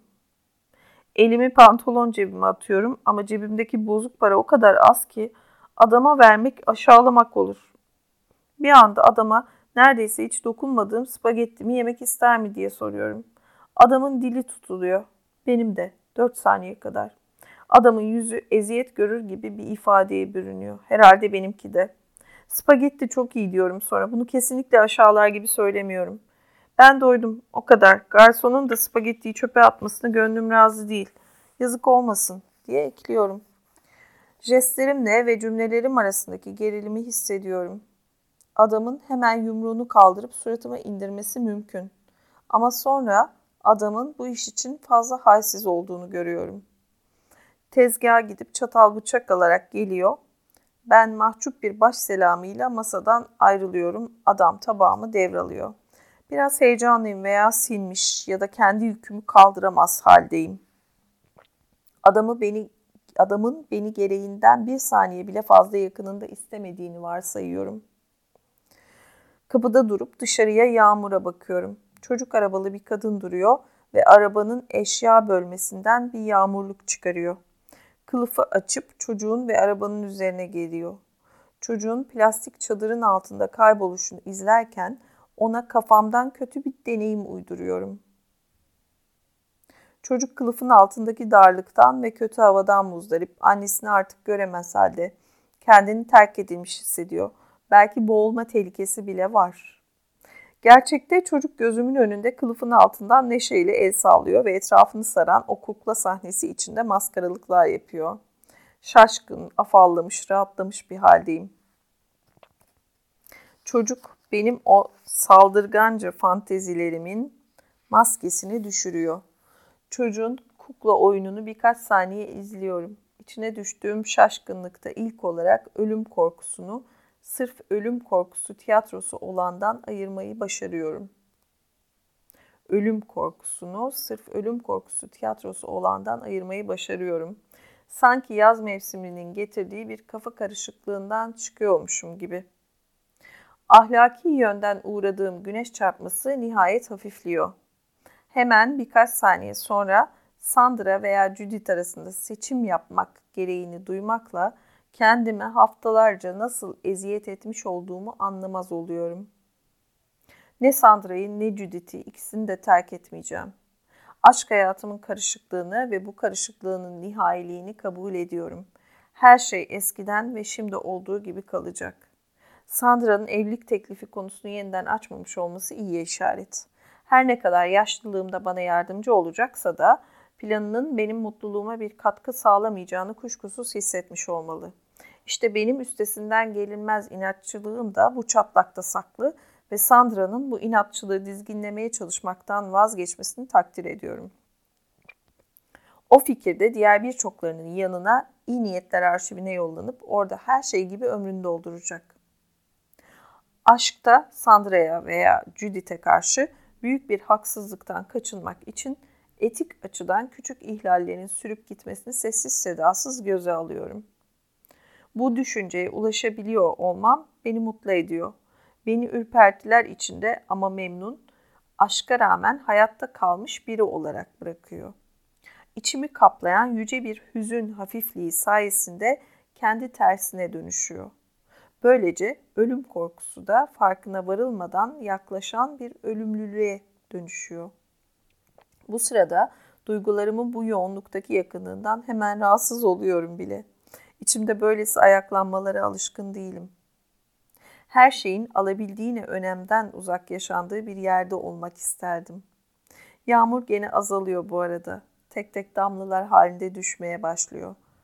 Friedenplatz'tan ayrılıp nehrin kıyısına doğru ilerliyorum. Bankın yanında kalan bavulumu unuttum bile. Bavul deneyini bundan sonra tekrarlamaya gerek yok. Ölümlülüğe doğru yumuşak kayışla birlikte bir kadını mı iki kadını mı sevdiğim sorusunun bir anlamı kalmadı. Hızla yaşlanmakta olan çatışkımdan uzaklaştıkça bir kutlama havasına giriyorum. Biraz sonra önce Sandra'yı mı yoksa Judith'i mi arayayım diye düşünüyorum. Bu sorunun içerdiği dünyevi saadeti hiç şu anki belirginliği içinde görmemiştim. Şaşkınlık duruluyor, yeniden doğru cümlelerle düşünebiliyorum. Bundan yaptığım seçimden sağ çıktığım sonucuna varıyorum. Nehir kıyısındaki bir sahnede külüstür bir pop grubu çalıyor. Sahnenin etrafına birkaç tahta bank, masalar, şemsiyeler konmuş. Ayrıca kızarmış patates standı ile bira standı yer alıyor. Belediye yılda bir kere yaz aylarında gerçekleştirdiği bu programa tatile çıkmayanlara kültür adını veriyor. İpini koparmış birkaç çocuk ve ellerinde bira bardakları olan birkaç adam şemsiyelerin altında yer arıyor. Birkaç emekli ağır aksak geliyor, inleyerek banklara çöküyor. Onlara pejmürde karıları ve köpekleriyle bir avuç dolusu evsiz ekleniyor. Kıyamet sonrası gibi bir görüntü oluşuyor. Hayatta kalmış olanları yatıştırmak gerek. Ben de onlardan biriyim. Bir ağaca yaslanıyorum. Müzik yüksek sesli ve orta kalitede ama insanlar trafiğin gürültüsünden, polis sirenlerinden ve uçakların gümbürtüsünden başka bir şey bulup dinleyebildikleri için mutlu. Aşk militanlığımın verdiği yorgunluğun kalıntılarından sıyrılıyor, sonunda hiç hissetmez oluyorum. İçimdeki darmadan suskunluk keyfi de bu aleni kayıtsızlık ortasında dikilmekte hoşuma gidiyor. Son 173. sayfada bitti. Arkasında da hmm, başka bir kitabı, iki tane kitap var. Ah çok tatlı şey, Jaguar kitap evinin, Jaguar yayınlarının bu arada kitap. Mutlu Azınlığa diye bir Jaguar var en sonda. Çok çok tatlı. İlk defa dikkatimi çekmiş. E, iki tane e, kitaplarının tanıtım var en sonda. Yine Genazino'nun O Gün için Bir Şemsiye kitabı var. Onu bir kısacık okuyacağım. O gün için bir şemsiyenin 46 yaşındaki anlatıcısı bir ayakkabı denetçisidir. Satışa sunulacak yeni modelleri test etmek için Frankfurt sokaklarında henüz sadece kendisinin giyebildiği ayakkabılarla gezinir. Hayatta kendi yolunu bulamamıştır ama yolda eski aşklarını, arkadaşlarını ve anılarını bulur. Bir varış noktası yoktur görünürde ama her adımda insan ruhunun görünmez yerlerine biraz daha yaklaşır. Sadece sokaklarda değil, bilincin coğrafyasında da yürür ve sıradan görünen bir insanın nedenli sıra dışı olabileceğini düşündürür. Varoluşsal sorgulamalar için alışılmadık ölçüde canlı üslubu ve keskin gözlem gücüyle eşyaya ve insanlara her baktığında hayatın bize unutturmaya çalıştığı bir gerçeği hatırlatır. Yine hayatın kendisini. Hayatlarının yağmurlu ve uzun bir günden, bedenlerinin de o gün için gereken bir şemsiyeden başka bir şey olmadığını hissetme noktasına gelmiş insanların Wilhelm Genazino ile derin ve keyifli bir yürüyüşe çıkacakları o gün için bir şemsiyeyi Çağlar Tanyeri Almanca aslından çevirdi. Bu elimdekinin çevirmeni Özden Özberber'di. Farklı biri çevirmiş. Peki. Bir de Tütüncü Çırağı Robert Seed Heller. Seed Haler mı nasıl okunuyor bilemiyorum. İlk defa duydum adını. 1937 yazının son günleri göl kıyısındaki küçük bir kasabada yaşayan 17 yaşındaki Frans, annesinin isteğiyle eski bir tanıdık olan tütün mamulleri satıcısı Otto Tristnig'in yanına Viyana'ya gider. Böylece hem bir meslek edinecek hem de Viyana gibi bir yerde daha iyi bir gelecek kurabilecektir. Genç Frans bir yandan mesleğin inceliklerini öğrenirken bir yandan da dükkana uğrayan ünlü tiryakilerle tanışır. Bu müşterilerden biri olan Profesör Sigmund Freud ile dostluk kuran Franz, Aneska adlı gizemli bir kıza aşık olduktan sonra profesörle görüşmeyi daha da sıklaştırır. Ancak o günlerde Viyana'ya gelen bir tek Frans değildir. Gamalı haçlar, Führer posterleri Gestapo'da gelip yerleşmiştir Viyana'nın kalbine. Sersemletici bir aşkın pençesindeki Frans, içinde yaşadığı toplumun, siyasetin, kısacası etrafındaki her şeyin dönüşümünü geç de olsa fark etmeye başladığında artık dönülmez bir yola girmiştir hayat. Dünya edebiyatının son yıllarda en dikkat çeken isimlerinden Robert C. Taylor'ın bu incelikle örülmüş Yürek Burkan romanını Oktay Değirmenci Almanca aslından çevirdi demiş, de, demiş, demiş. Mutlu azınlığa diyerek bitiriyorum. Nokta.